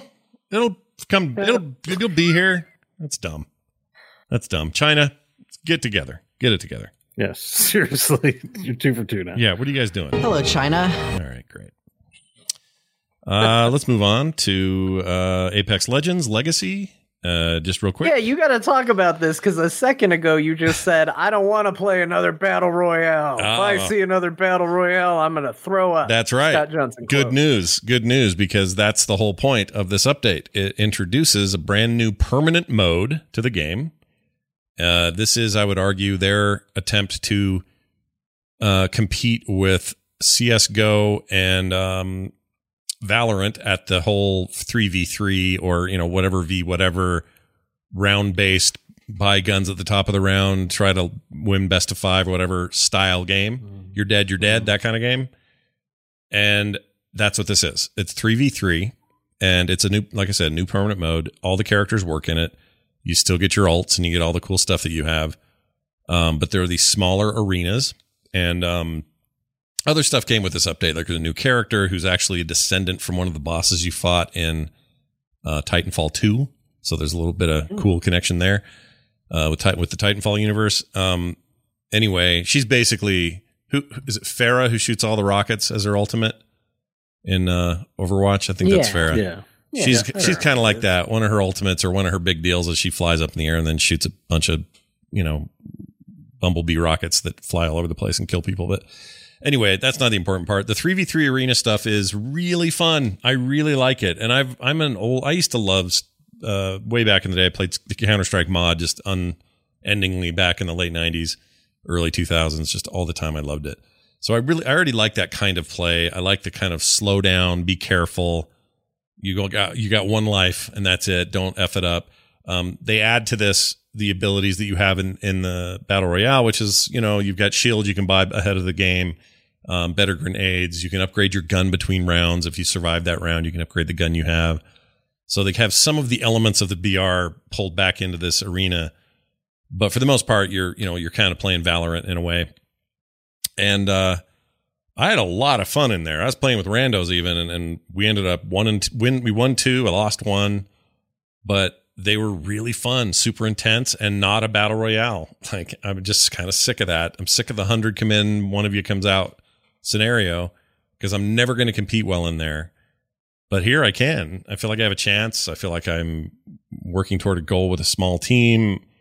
You know, one shot and you're dead. It's pretty cool. So um, I think we may end up playing some of that. It's on Steam now. So, oh, that's the other thing. I installed it on Steam, Steam for the first time, launched it, and it just knew who I was. And I didn't have to even launch um, Origin or whatever the new PC EA thing is. It just ran and had all my progress and my levels and everything. Oh, it was nice. it was great. I didn't have to do anything. It was awesome. I think they've they've been really liberal with that game to say this is like a huge winner for us. We don't want to f anything up around the edges, so just let it be playable. Just go play it. And, Don't uh, let Origin touch it; it'll mess it up. yeah. Um, it's fun though. I had a really good time in there, and uh, would do that again, uh, especially with friends. I think a th- uh, a three man, like the three of us in there, would be would be a hoot. Um, it's a lot of fun. I liked it. Uh, so that to answer your question, John, I did not play a battle royale. I played a three v three arena game. Nice. That does sound nice. That sounds Yeah. fun. Yeah, and once again, their intro videos they make for their seasons and things, top notch shit. It's so good. They should make a movie. I would go see their movie. Maybe not in theaters, but I'd watch it because We they're should great. get some Netflix money at least to make a. Make I agree, dude. Netflix has they now have Dota 2 and League of Legend uh, animes.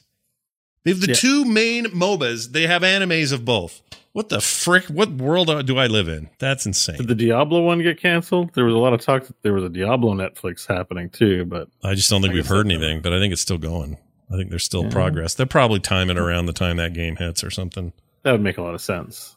But Uh, chat room's was asking about too, so. scavengers. I haven't heard of scavengers. Is that a new uh, shootery thing? I that? heard of it, and I honestly, Scavengers. I I- scavengers. because it's a generic. It's not a bad name, but it's a generic name, and I mixed it up with Outriders and was like, "Oh, I know what that game is." So I did not know what that game. I'm pulling it up just to get a quick look at it. Um, The website looks kind of neat. Beau, that's funny. You said Scavengers. Scavengers because I'm playing an indie game for a boop show called uh, Skeletal Avengers or Skeletal Oh. Avenger. Scavengers. And I, when I first saw it, I went Skeletal Avenger because you were in my head. So skeletal. nice, nice. oh, this looks kind of fun. Little three on what's this free to play? Oh, it's got really mixed reviews though. I don't know. I I like mean, it's sort of you know it could be the next uh, Fortnite or it could be the next um, Cliff Bleszinski joint, whatever that game was called. Oh yeah, what was that called? That had Shooter game, survival game, fighting game, action adventure game. So Mm. many genres.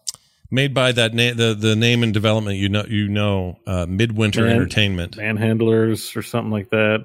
Was- Shooting jumpers. Oh, What's the the called? Cliffy B game. What was that called? Yeah. Shit shit jumpers. Poop poop poop nibblers. What was it? Not Gears of War. I don't remember. It's been so a while that we've. Hang on, I have to look it up now. Frick. It's it was a generic name, Lawbreakers. Lawbreakers. Yeah, Yeah, Lawbreakers. that's That's, it. it. That's it. Yeah.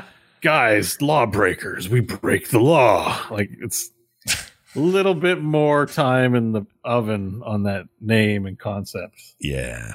It had potential, but I mean, Yeah. it rose by any other name, right? Like in another universe, Warcraft is the dumbest name for a video game ever, but it isn't because it was a good game. well, yeah. if it was you- a bad game, it'd be so you know. But Lawbreakers still, I, especially because they capitalized the B, but no space between Lawbreakers. oh, you're not You a fan of that? You don't like it? Yeah, like that's what killed it. It's a bad title. I, I you know, Yeah, I'm, a, I'm- I, I'm with you. As a voice out in the ether, just giving his dumb opinions about games. I'm That's what killed that game. This didn't have a space in the name. It was that. just it was hard for me to press the button to start the launcher because I'm just like, yeah, this game's all right, but it's called Lawbreakers. yeah. Give me a space. Then you. Like I just when I say it, I feel like I'm 14, being I'm playing this sweet game. It's about breaking the law called Lawbreakers. It's like it's not sweet. No one thinks that's cool. Yeah, someone thinks that's cool, not us. Uh, what else? I- ESO. I won't get into too much. I'm just really enjoying it. Uh, having having a there's a quest line storyline that happened in uh else northern elsewhere. I think that was just amazing. I've been sending clips to these guys, but I just love the I love the whole string of stories. We basically established a new cat lady queen, a Khajiit queen, uh, Mm. the rightful heir to this throne. And man, those people love me now. Oh boy, the Khajiit they think had I'm the the, Jellicle ball, and they went, they went up to the Jellicle moon. What's Jellicle? I don't know if we have time to get into what Jellicle is. It's a nonsense word from the movie and Broadway show Cats. yeah. I've never And seen Scott that knows what but- that is? Oh, I did. Yeah, I've heard of it. I've heard of it before. Okay, But I haven't Oh, seen that Okay. Cats. I get it. Khajiit, Cats, the movie. It's Yeah, related. the Khajiit. Oh, Well, the clip he showed had a bunch of cats talking about the moon, and I was like, "Wow, this is the most Jellicle thing since all those Jellicle cats." they're came together super to into the moon so moon. it's all about the sun and the moon and balance and all that this is their culture thing so the khajiit are really i used to think oh cat people never going to play one of those but the game has really opened that up. I really like that race. I really like their history. It's very cool. And some of these temples i was in these underground temples are just so ornate and rad. They just made i don't know i have new respect for the khajiit. They're cool. They're not just cat people after all. I'm glad they're doing stuff with them because I have, and it's weird because uh, I guess it's racist, even if it's about a fake race that doesn't exist. But all they ever do in Elder Scrolls games, they're like, we need a skooma addict. What should we do? Let's put a Khajiit in there. Like it's always a Khajiit. Like if somebody's selling you skooma or somebody's ODing on skooma, is always a Khajiit. yeah A hundred percent of the time. I feel like in ESO, the the the not bummer race, but the race that always seems to be the one that's like strung out on skooma. Seems like it's the lizard people whose names I can't think of suddenly, but Oh, maybe it's the lizards that's maybe they have a thing for that. I don't know. It's Yeah, it's but the lizards are always just like lizards and cats. But they've got their own cool shit going on too. It's the game's really good at like um, that kind of lore building stuff that I don't think the, the the previous Elder Scrolls games had some of that, but a lot of it you had to read in those books you'd find. Um, yeah, this tells a lot of story and it's it's very good. And they did some stuff with the um the Cadwell character played by John Cleese. I did not see coming. I couldn't believe they they pulled uh, like a story twist off John that I didn't Cleese. see coming. Yeah, he was great. He's good in it. It's very good. There's a whole bunch of really great actors that, for whatever reason, I guess they paid them do voice work in this thing, and Hmm. um, they're all they're all excellent. I think my favorite may have been Bill Nighy's take on um, the the Human King. I forgot his name, but the guy you guys all know him. He's a famous British actor. He's in all sorts of Yeah, shit. he's the slarty Davy Bart Jones. Fast in Yes, um, yes. uh, in Hitchhiker's Guide to the Galaxy. Yeah. he's he plays Slartibartfast. he's that gnarly head vampire in the under the first Underworld movie, which was pretty good. I think Um, he's in one of the Shaun of the Dead or one of the yeah, one of he's those the movies. stepdad. Yeah, yes, yes. he's in. I think he's in all of those actually. He or might at be least in the all first those. two because he's also the police captain. in Oh, Hot right. He's a police captain in Hot Fuzz. Yes. Yes, he that guy. He's great in it, and he and he just was such a great voice. Peter Stormare's in it, the guy that put uh, Steve Buscemi in a, in the chipper at the end of Fargo. He's in it. Um, it's just great. I love all the the the voice work. It's just really top notch stuff, and it's drug me in big time. I'm really into it. Um, all right, John. Now on to no beef, but on to you know Final Fantasy 14. What's going on there? Yeah, I'll just do a quick check in and say I beat the Heavensward expansion, uh, or at least the story portion of it. I've now moved on to the Stormblood expansion, as we teased in either the pre show or this show. I don't remember. Uh, I think that's definitely falling in line with Scott's Jam because it is a lot of desert. It's a lot of rusted ruins and mechs in the desert and dealing with the Imperials and That's cool. uh, you know, dusty old temples and stuff like that. So, uh, but it's cool. I mean, that game continues to surprise me, and I think that's the big thing that that keeps being so refreshing about it is Stormblood sets up as this very clear like. Uh, Hey, we're gonna go to uh, this this area that's under military control. We're gonna try and free them. Our hand kind of got forced on it, but we're gonna do it yeah. and I was like, all right, you know, that's not the most exciting thing I've ever heard, but uh, all right, let's go do it. And like within the first 15 quests there, you're dealing with it and it does not go the way you expect it, and then the story pivots, and I was like, wow, this game's really doing a good job of surprising me, keeping me on my toes. Mm. And uh, I I would say that uh, the one before Storm, uh, not Stormblood, Heavensward was kind of the same way, um, where it was, hey, you're going here to do this thing, and you did it over the course of the main story, and then it just kept it just kept taking these weird turns that were unexpected, and uh, I've really enjoyed the story and the characters, and it's a it's a game where when characters die, which does happen from time to time, I, I genuinely am bummed out that those characters aren't going to be around, and I feel that impact. So uh, I'm having a I'm having a great time with it, and I'm gonna just keep plugging away at it. I made my character a cat lady, so I guess I'm with you, Scott. Oh. I'm feeling a little jellicle these days, Sure. and uh, I had a file of Fantasia or Fantasia or whatever it's called, and I was like, yeah, let's change my character. Now my character's a cat. So Perfect. Nice. Are there drugs? Are there skooma? Is there a skooma equivalent in uh, Yeah. What do you guys get? I don't know. Final Fantasy? Are we gonna have scuba wars next? on? Chats the chat comes alive when I talk about Final Fantasy with correcting me, Hmm. asking me things that I've done that I probably haven't done, and giving me details. So chat, is there drugs in Final Fantasy 14? Or is Final Fantasy 14 the drug? Mm. That might be the drug. Look, I've seen some of the stuff in that game. Yeah. It might be the drug. It might be the There's drug. some weird. I fought a buff book. oh yeah, yeah. that was one of my favorite things because you're going through this dungeon and it's all uh, it's a library so you're fighting a bunch of books and related thing like oh here's a tome that contains evil so now the book is evil and you got to fight it and they were like well now we want a boss book and it was just the most like middle schooler drawing in his notebook like he's like yeah i'm gonna draw a bunch of book enemies then like okay well we need a boss one what are you gonna do i'm gonna put big muscles on this book and it was my is is a buff tome that's what we're gonna do It Yeah. wouldn't be Uh, Final Fantasy without that. And Final Fantasy VII Remake had a kata. You have to fight like a house.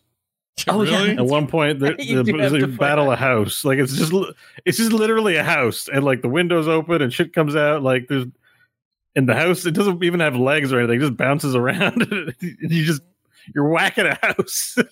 So I, it's that, funny, but it's like it's definitely immersion breaking. If you like, you know, if you don't want immersion breaking, you're gonna Final Fantasy's not. For well, you. that's what I think maybe is going on right now. Like all this dragon beef, if we chisel down through it, it depends on you know my mood could switch next year. I'd be in a totally different mood, but right now I like the grounded. This is a fantasy world, and we're going to we're going to live in that world, and we're not going to get goofy in that world too much. Like even WoW goofy. Like it's just going to be very fantasy, very dark fantasy, very very much what you think of when you think of uh, the what was the books? Not the books of time. What was that called? Uh, Wheel of Time. Wheel of Time, or even Game of Thrones, or you know anything that's just like this. Like here's a world building world, and we are going to build in it, and it's going to be that world. There will be no buff books. There'll be no books with muscles in this game. And I think I'm Are there just the- characters with who reflect real life, like Harrison Jones and stuff like that? None of that. nods like that. None of that. either. Well, if there is, I don't. I don't recognize the references. It's possible, I suppose. And it's not like the game doesn't have its, you know, trappings like you can dance and there's, but it's all stuff that is po- plausible in the world itself. The character of Cadwell, played by John Cleese, is meant to be funny, and there are He's moments that are. pot on his head. He has a pot on his head, which is not the funny part, but he'll say things sometimes and I'll laugh at them, but he's doing it in the context of the world. It's never fourth wall breaking or whatever. And a lot of people like me, when it comes to like shooters, I would rather play a shooter that doesn't take itself too seriously. For some reason, I'm in the mood for an MMO that does take itself too seriously in a way. And I think that's why it's working for me because they're just not, they're not busting too far out of those walls. Whereas if you're looking for something just a little more fanciful and a little more like willing to say, what if a guy drove? What if his mount was the car from Final Fantasy 15? That's cool, and it is. It's in there. Why it's in that game. So why Yeah. not? You know, why not? Why not a bunch of automata looking lady skins? But why I, not? I think the I think the thing that I really appreciate is that it does a good job of juggling both. Like, yes, you can be like we saw in that video. If you want to be the guy wearing a purple suit and a big fat yellow chocobo head on your head, that you can you can be that man. That can be you. Yeah. But the story is like surprisingly heavy and deep. Like going into this country and them going, all right, well, like the reason you're fighting is because a group of rebels decided to stage a battle and pretend like, oh, we're going to attack this place and sacrifice their own army Yeah. in a battle to kind of force the rest of the nations to go, well, now we have to go to war. And you go over there, and so there's this political drama behind the scenes. And they're like, well, we're going to have to go to war. We need to get the resistance on our side. And you go and talk to them, and they're like, guys, you've been ignoring us for so long, letting us just be ruled by these people. Like, we're beaten down. And every time somebody's come in and said, hey, we want to free you, we want to do right by you, we send our children to go fight in a war, and they don't come home Jeez. and you're asking for more children. We don't have any. We're not going to fight in this war for you. We're and it's like Yeah. it's surprisingly heavy topics where like you're getting into the nature of what it's like to, you know, you have an empire that's ruling. What's it like for people who kind of get indoctrinated to that philosophy and join with them? You know, what's it like to ask somebody, "Hey, you want to lend us troops to help fight them?" And they're like, "Guys, the people you're fighting are our own people conscripted. We're not killing the empire, we're killing ourselves." Yeah. Like these are the conversations they're having and you're like, "This is deep." And then yes, the car from Final Fantasy 15 goes driving by with a chocobo man inside of it going. so you do get both sides of it. Yeah. But I'm not saying this about, is good. That's there's great. something about how it's presented where it's like you know when the drama is going to be there and you know when the fanciful like crazy stuff yeah, and I think that's awesome. They've clearly hit the right note. They've done it's it's it's great. I, I think they're. I think it's just a matter of what mood I'm in because they're made. They're they're probably coming a time where I'll be in the mood to go back and do that, and I'll be ready because I'm already level seventy and just need a story boost, and I'm there. So we shall see. Um, we both said we wouldn't talk much about our MMOs of choice at the moment, but neither neither of us were able to not because it's just we're having a lot of fun in these games and Dragon. it's, yeah, Dragon it's taken up most of my playtime honestly i'm Yeah. Putting courtesy time in other games so i can talk about something Well, tell me about This is how Mega Man. X Legacy Collection because those are hard, those are Yeah. hard games. And why did you play those games? Because that's Let me tell you about a Super Nintendo game while we're talking about what's new and relevant. I played two Super Nintendo games re released uh, on modern consoles. Mm. Uh, I'm a big fan of the Mega Man X series, so I've been playing through all those games. I beat X1 and X2. I'm working on X3. Um, I don't really have a lot to say except that collection's great. I think the Mega Man X games is a fantastic franchise, and it was on sale, so I picked it up. And uh, yeah, I like it. These That's were it. old. These That's all were. SNES games. These are. This is like a collection of those. I never played these, so I don't. I don't really know what the lineage is on the Mega Man stuff. This Yeah, so like it was ten when they introduced zero, right? Uh, Oh, is that right? No, so well, it's called Mega Man X. It's not Mega Man 10, although Oh, there is an. Uh, anyway, we won't get into that, but yeah, it is Mega Man X. It's a different Okay, franchise. uh, Mega Man X uh, is where Zero shows up. Zero is the best character in Mega Man, Uh-huh. um, and yeah, so there's there's Legacy Collection One and there's Legacy Collection Two. Legacy Collection One has the first three games from the Super Nintendo and the first game from the PlayStation on it. And then the second Legacy Collection has the last two from the PlayStation, and then I believe two more games from the PlayStation 2 era on it. wow. And uh, so it's a it's a decent chunk of games you get with it. Um, they seem to be pretty solid ports. They've got a bunch of.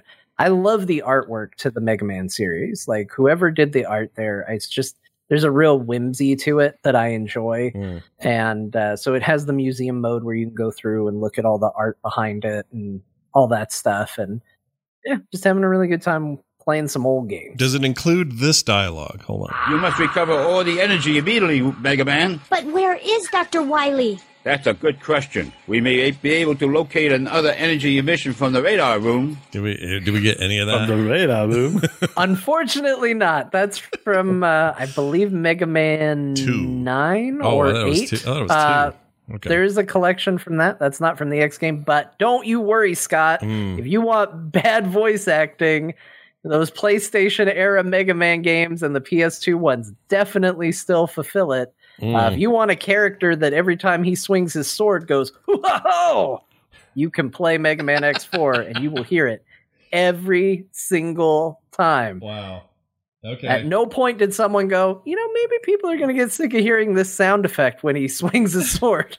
You know, is it just me? But that that dialogue now, Scott, we've been listening to that for so long. It Yeah. doesn't sound like bad voice acting to me anymore. It just sounds like a part of the show. Like when it he sounds says, like it's just excellent. I'm, I'm like, why? I'm like, why can't there be more voice acting like Yeah. this? It's beautiful. I agree. I'm into the uh, the the worse the better. I'm I'm super happy when this stuff's Link, uh, can you get me the uh, co- co- coconut from the from the tree?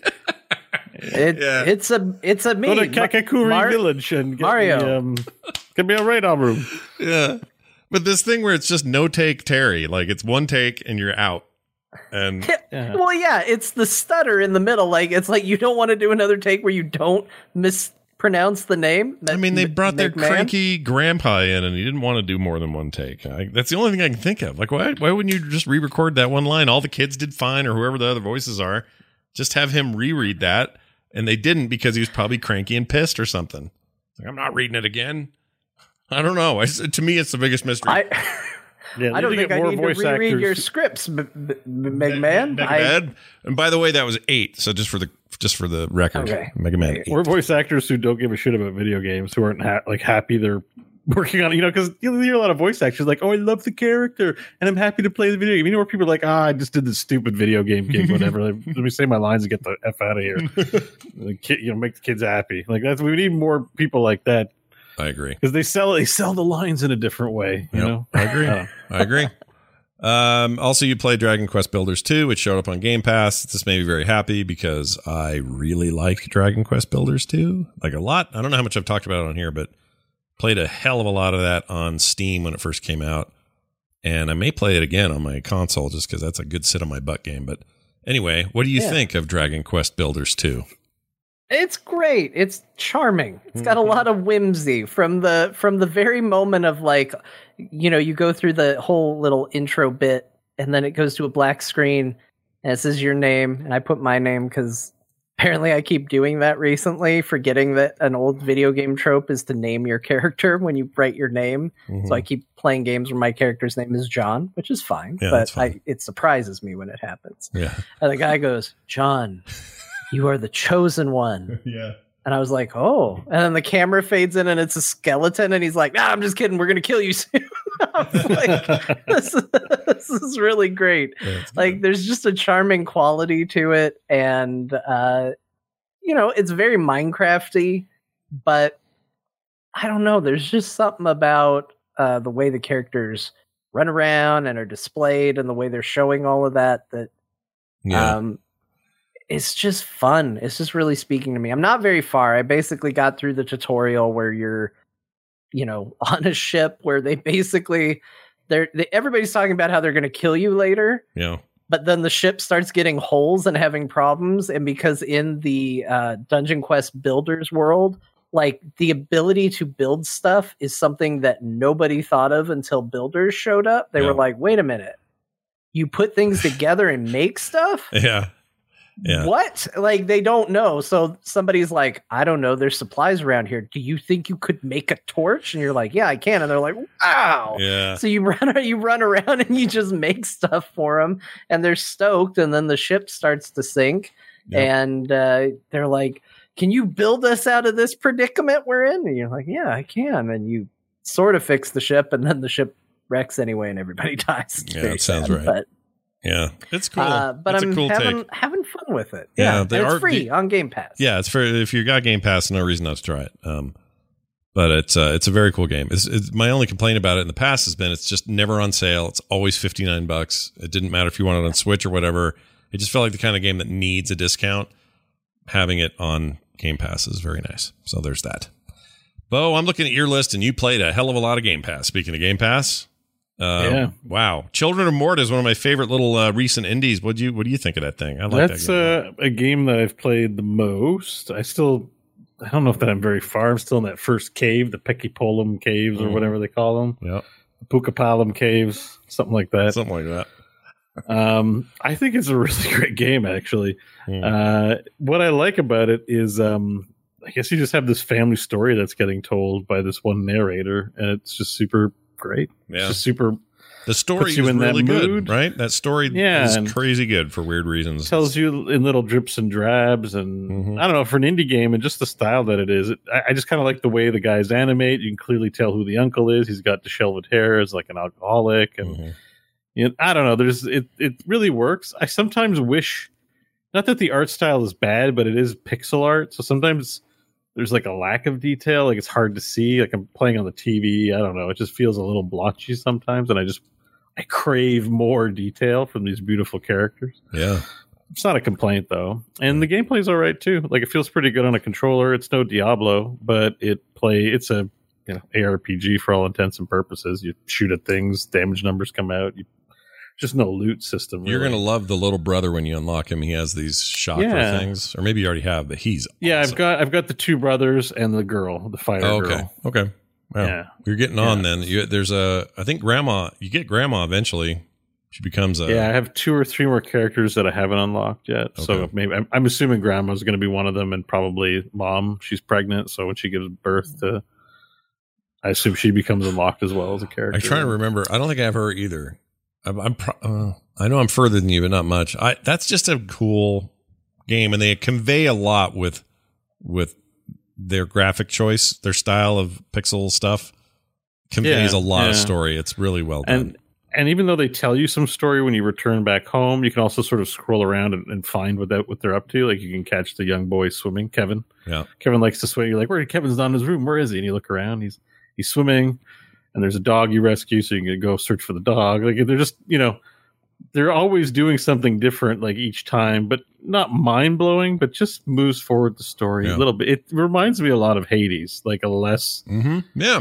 like a, a less interactive, less sort of developed Hades, but like it's has the same like every time I go back, something news kick the cans Yeah. kick down the road. on the stuff, the narrative. interstitial ti things that tie the runs together. Because at the end of the day, it's kind of Yeah. another roguelike, but they create this story tapestry in between that really ties it together. I like that a lot. It's really much simpler, but the mood of it, I could see someone not liking the Hades aesthetic because it's very artsy fartsy in a way, like in a good way, but it's still very like, oh, I'm uh, your brother, and let's have a conversation for two hours and talk Mhm. about do we love each other or are we lovers? You know, like it's just this whole thing where where this Children of Morta is just a, like a narrator going like, and the Bergsons gathered for dinner, and they had a lovely turkey and told tales and sang songs. He's got a cool narrator beautiful. voice, though, right? You like that? Yeah, yeah, no, it's good. It's good. That's what I mean. But it's like it's very simple compared to the overdone Hades. You know, it's not like badly overdone. It's just Mhm. Hades is really overwrought. Where this is very,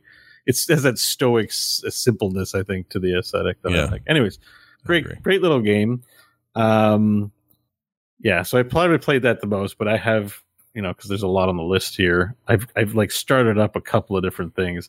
One thing I wanted to talk about because I watched the first episode of Bad Batch yesterday Oh, I heard it's or great. the day before. Heard good things. I mean, I love the animated Star Wars. I just I love it so much. So I'm all signed up for Bad Batch. It has even a first little guest appearance. If you like Rebels, you'll like what you see right in the first few minutes. It's Mm. amazing. Mm. Um, so I just love that the the way they're interconnecting a lot of stuff. Um, um, so I was like, oh man, I want more Star Wars. So I downloaded Battlefront because I too because I never really played the campaign. I just played multiplayer with you guys. hmm Um, I think I played through the whole campaign. So the campaign's actually pretty awesome. Mm.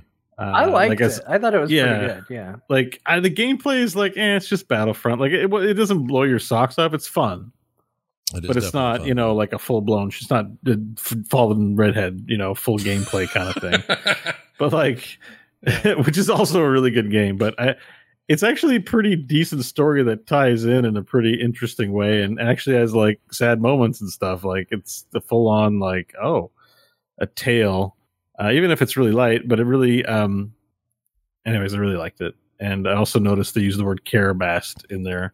Ooh. And I don't know if you guys know about Karabast, but I think the Rebels guy, it's basically I think the F word, like Oh, is Star it? Wars F word. I didn't know that. Yeah, so I heard it there, and I'm like, oh, they got a character there to say Karabast, and I was like, maybe I should start saying Karabast. It's so ridiculous. Would you say karabasting, like you're a effing, but karabasting? You know? Oh, know, this- get the Karabast out of here. How would you say I- this I don't- place is effed, but you'd say this place is karabast? Would you have to? They don't really use it as a verb in Star Wars, but that doesn't mean we can't do that.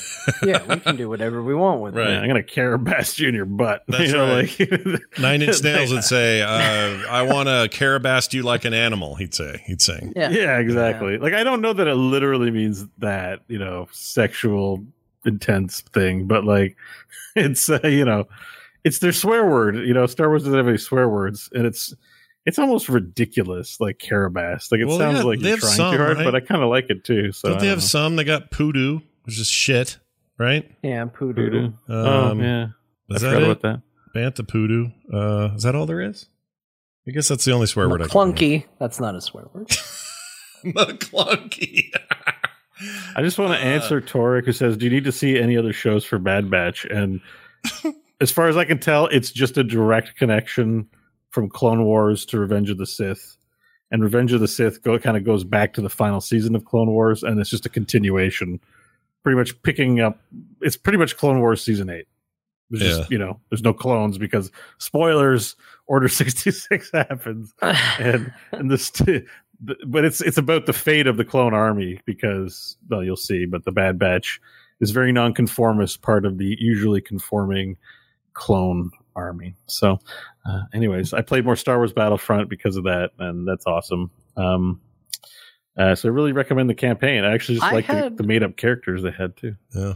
Yeah, the characters were really good. In fact, I read the book. Uh, it was by Christie Golden, who does Oh. a lot of Warcraft stuff. is it about iden Uh, versio like the It is, yeah. It's Oh. a it's a prequel to the to it. You get to see the squad all kind of come together um, for Inferno Squad, and uh, it's it's good. It's a really good novel. I enjoyed it, and I enjoyed that story a lot. Um, I the last time I played Battlefront two, I did it for similar reasons to you, Beau. I played through so much of that multiplayer because I was watching the Clone Wars again. So oh, yeah.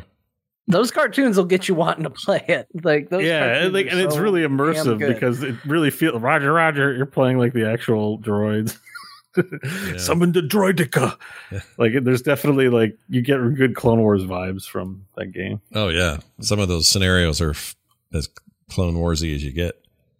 Um, Yeah. Very nice. anyways so there's that Oh And, wait! uh, before you do, you- Effect- before you say Yeah, anything, oh, uh, Beau or John, you said something about Maclunkey. Maclunkey. I just wanted for the everyone at home is like, what the hell are you guys talking about? Check this out. So I'm playing this thing else. And and oh, that's a guy. Hold on. Now a lot of people no thing on Twitter the other day, and that is please like, subscribe, comment. Uchleniuma.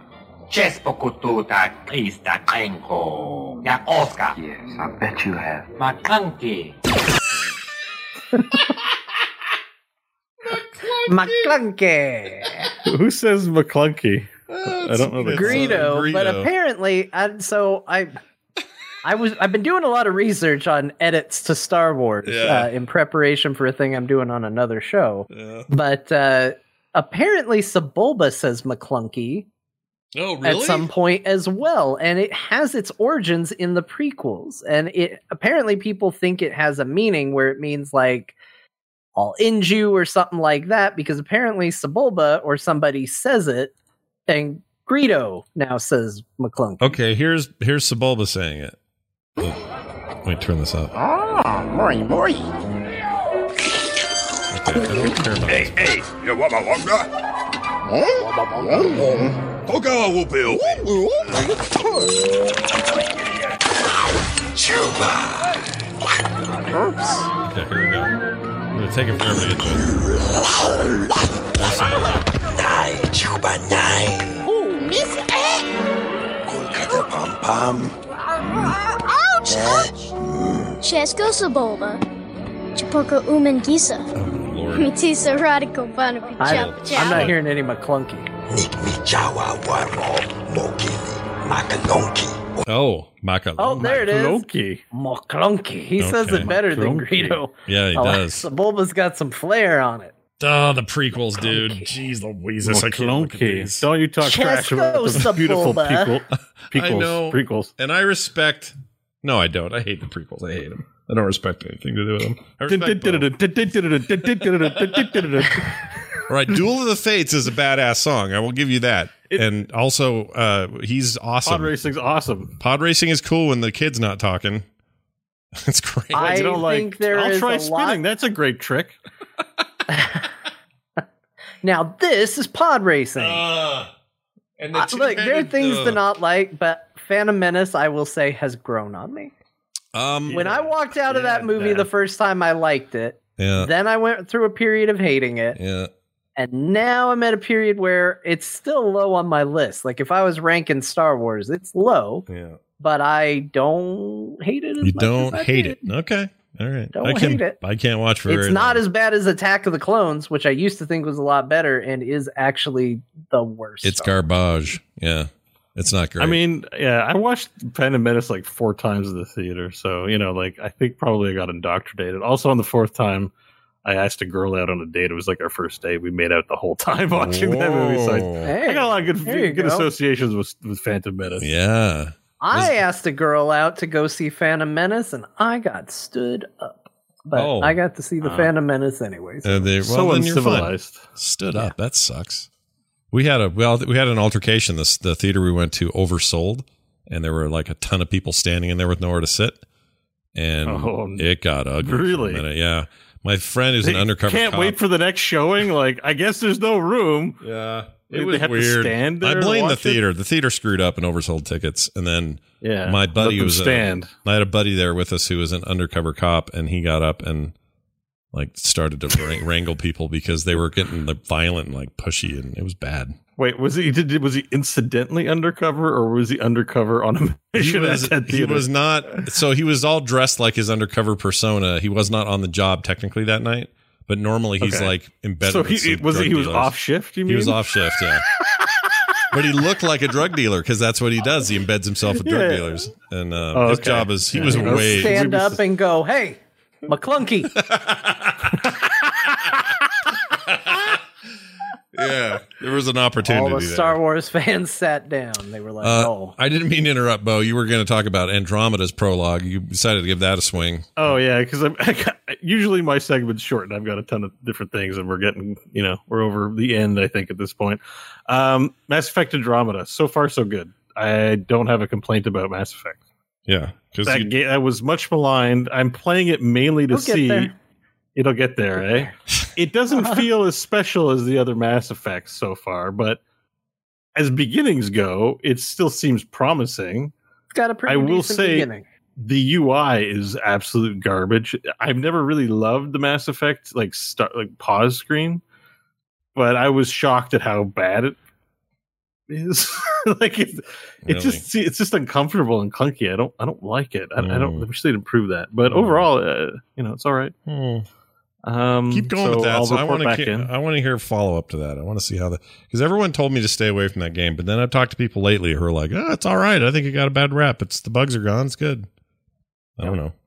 Yeah, I I, I, I well, don't. I mean that is true. You're not going to get the I'll- buggy experience, but I, I'm not going to say anything because I think I think Bo should get a clean slate to make his decision on. Yeah, So- like I don't love the plot. You know, they're going to some new system, but it's also not bad. I don't know. I don't think I've hit a point yet where I'm like, "Ooh, I can't play this." Right.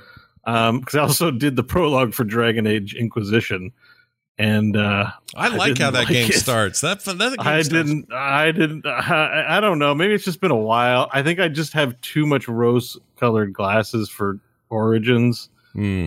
It just doesn't feel hard. You know, like it's it's. There's kind of this like, I don't know, this grim dark kind of just violent sort of take on Dragon Age. And it just felt really clean and manufactured. And I'm already Jesus. You know, you become G. And I'm like, I don't want to be Jesus. I want to be. Yeah. I don't like when games put me in the Jesus seat. I'm like, oh no, like I, I don't want to. S- it's too on the nose for a video game. You're the only one who can save the universe, and everyone will serve you. Hmm. I kind of like more like the Valhalla take on things, where you're like, yeah, I guess I'm special, but I don't care. I'm gonna go raid raid villages anyways. Like, Yeah. so I don't know. Um, I'm I'm hundred percent with you on that, Beau. Dragon Age Inquisition, I think, gets more credit than it deserves. It's better than two, but uh, Definitely better. Than I'm also a huge fan of Origins and how like brutal and awful that world is. I mean, if you played if you played the Origin where it's the wedding and literally everybody dies at your wedding and you get taken to be forced to marry, you know, somebody else, some lord against your will, like it's dark. Uh, Dragon Age doesn't mess around in Origins and is a is a fantastic game and it is definitely softer come Inquisition. I don't know what happened with that series. It bums me out. I hope that new game brings it back to the roots, but Origins was so great. But I also feel like Origins was a core game for people who loved early Baldur's Gate and loved, you know, that kind of thing from that developer. And it was a really great new new version of that. And then two is like, yeah, but what if people like more of an action oriented hack and slash? And that was a mistake. That game blew. And the third one tried to bring it back a little bit and sort of succeeded, but also tried to be Skyrim on top of it. Yeah. I don't know. It's a mixed bag.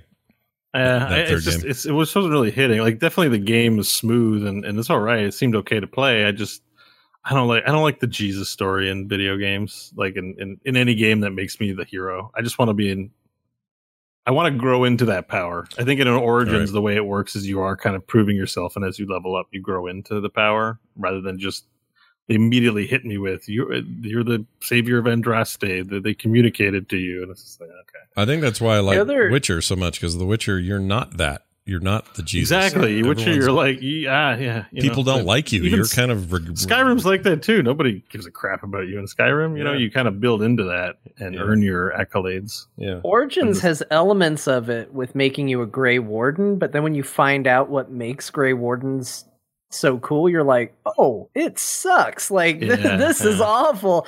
Like it does Yeah. elevate you to a platform, but it's like, hey, you're gonna take a ritual, it'll probably kill you, and if it doesn't, the best thing you can do is uh, kill a thing and die because of it. So enjoy that. Yeah. Go off and have a good time. And you're like, wow, th- yeah. this sucks. Yeah. Hopefully So for I'm s- something new and something different. We'll see. Yeah, so I'm sort of in the intro of both of those games. Right. I'm curious about them, and so that's that. And then I finished Torchlight Three. Uh, Finished it. I think I like beat yeah, it. I beat the campaign. Oh. and I'm now on to the you know endless end game that they have, which Right. isn't very interesting. Yeah. Um, I thought maybe I'd want to play it more, but I'm going to tell you guys just to avoid it. Really? Like it's okay if you want to load it up, but like it's just was it worth it's missing- running the campaign though? Did you feel like that was worth it? Yeah, it, but it's just hard to recommend. Like it wasn't. It's not bad, but I'm just not going like, oh yeah, that was great. Like sort of by the time I got to the third act, it's like it's just kind of samey. There's not a lot of inspiration. The cutscenes, which were colored, uh, turn into black and white images. Like there's just there's sort of like dropping off of effort as it goes on, and there's some. It's uneven. There's some really good stuff, and there's some stuff that you're like, eh. Hmm. I don't know. I just found myself not really caring about the story as I got to the end. That's and a then bummer. uh, the combat wasn't super compelling, you know. I was, just, but I mean, I was just kind of playing spin to win Hmm. mech character, but I don't know. Uh, I, I think I'm just ready to move on. I'm not ready to sort of stick around and keep playing a bunch more Torchlight at this point. Yeah. Well, Um, sounds I like you're also not. found out Path of Exile is free on.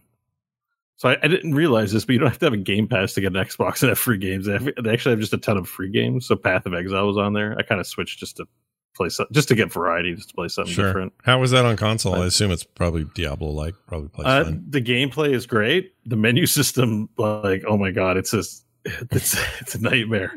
Just like you know, because with a mouse, it's easy to drag and drop things places, and in that game, they want you to press all kinds of buttons, and they seem to shift the buttons around.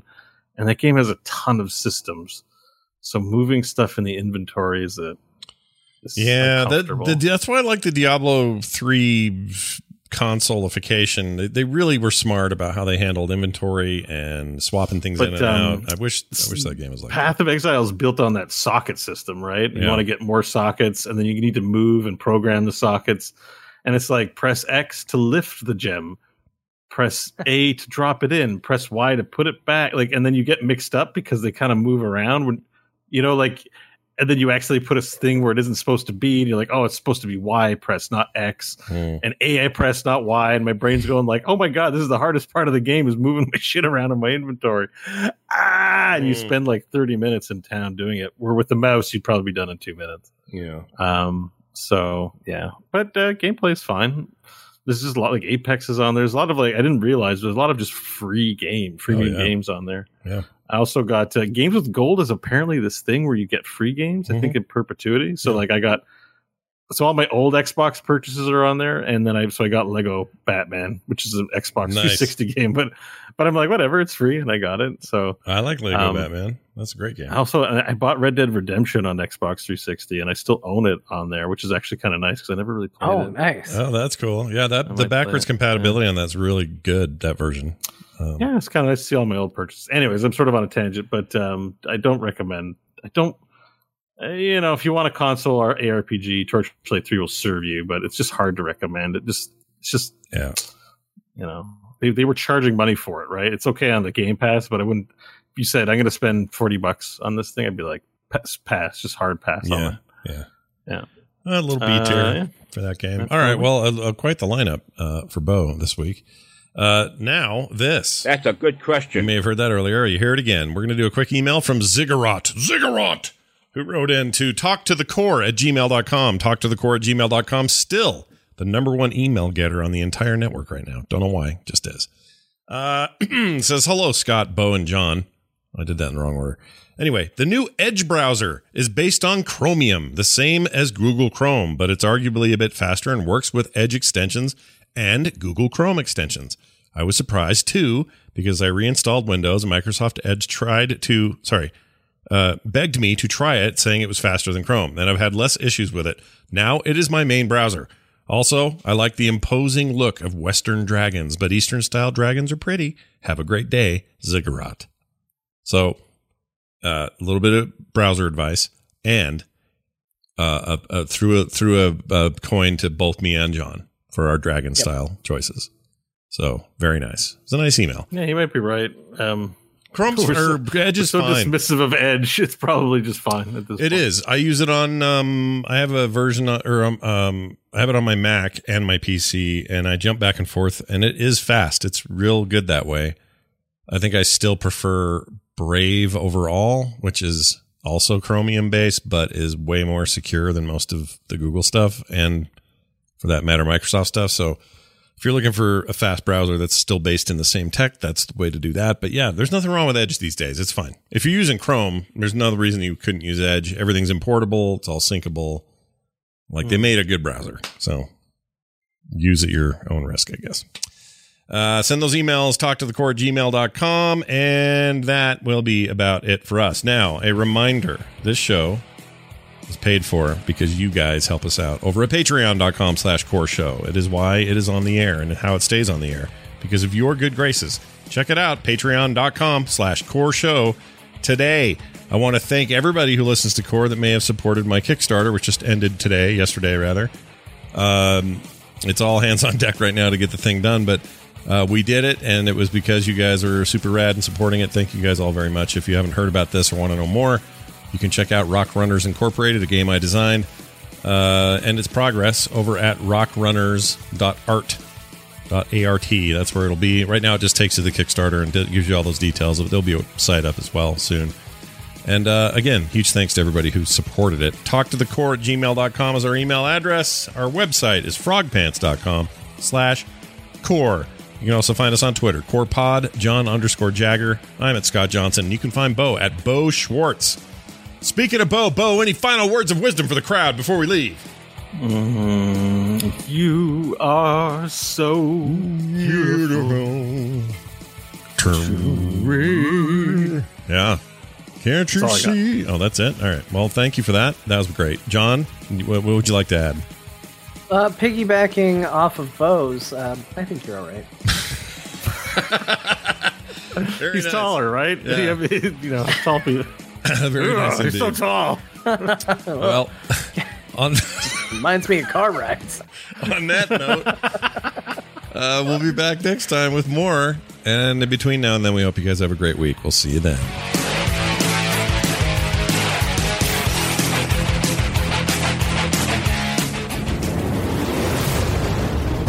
This show is part of the Frog Pants Network. Yes. Get more at frogpants.com.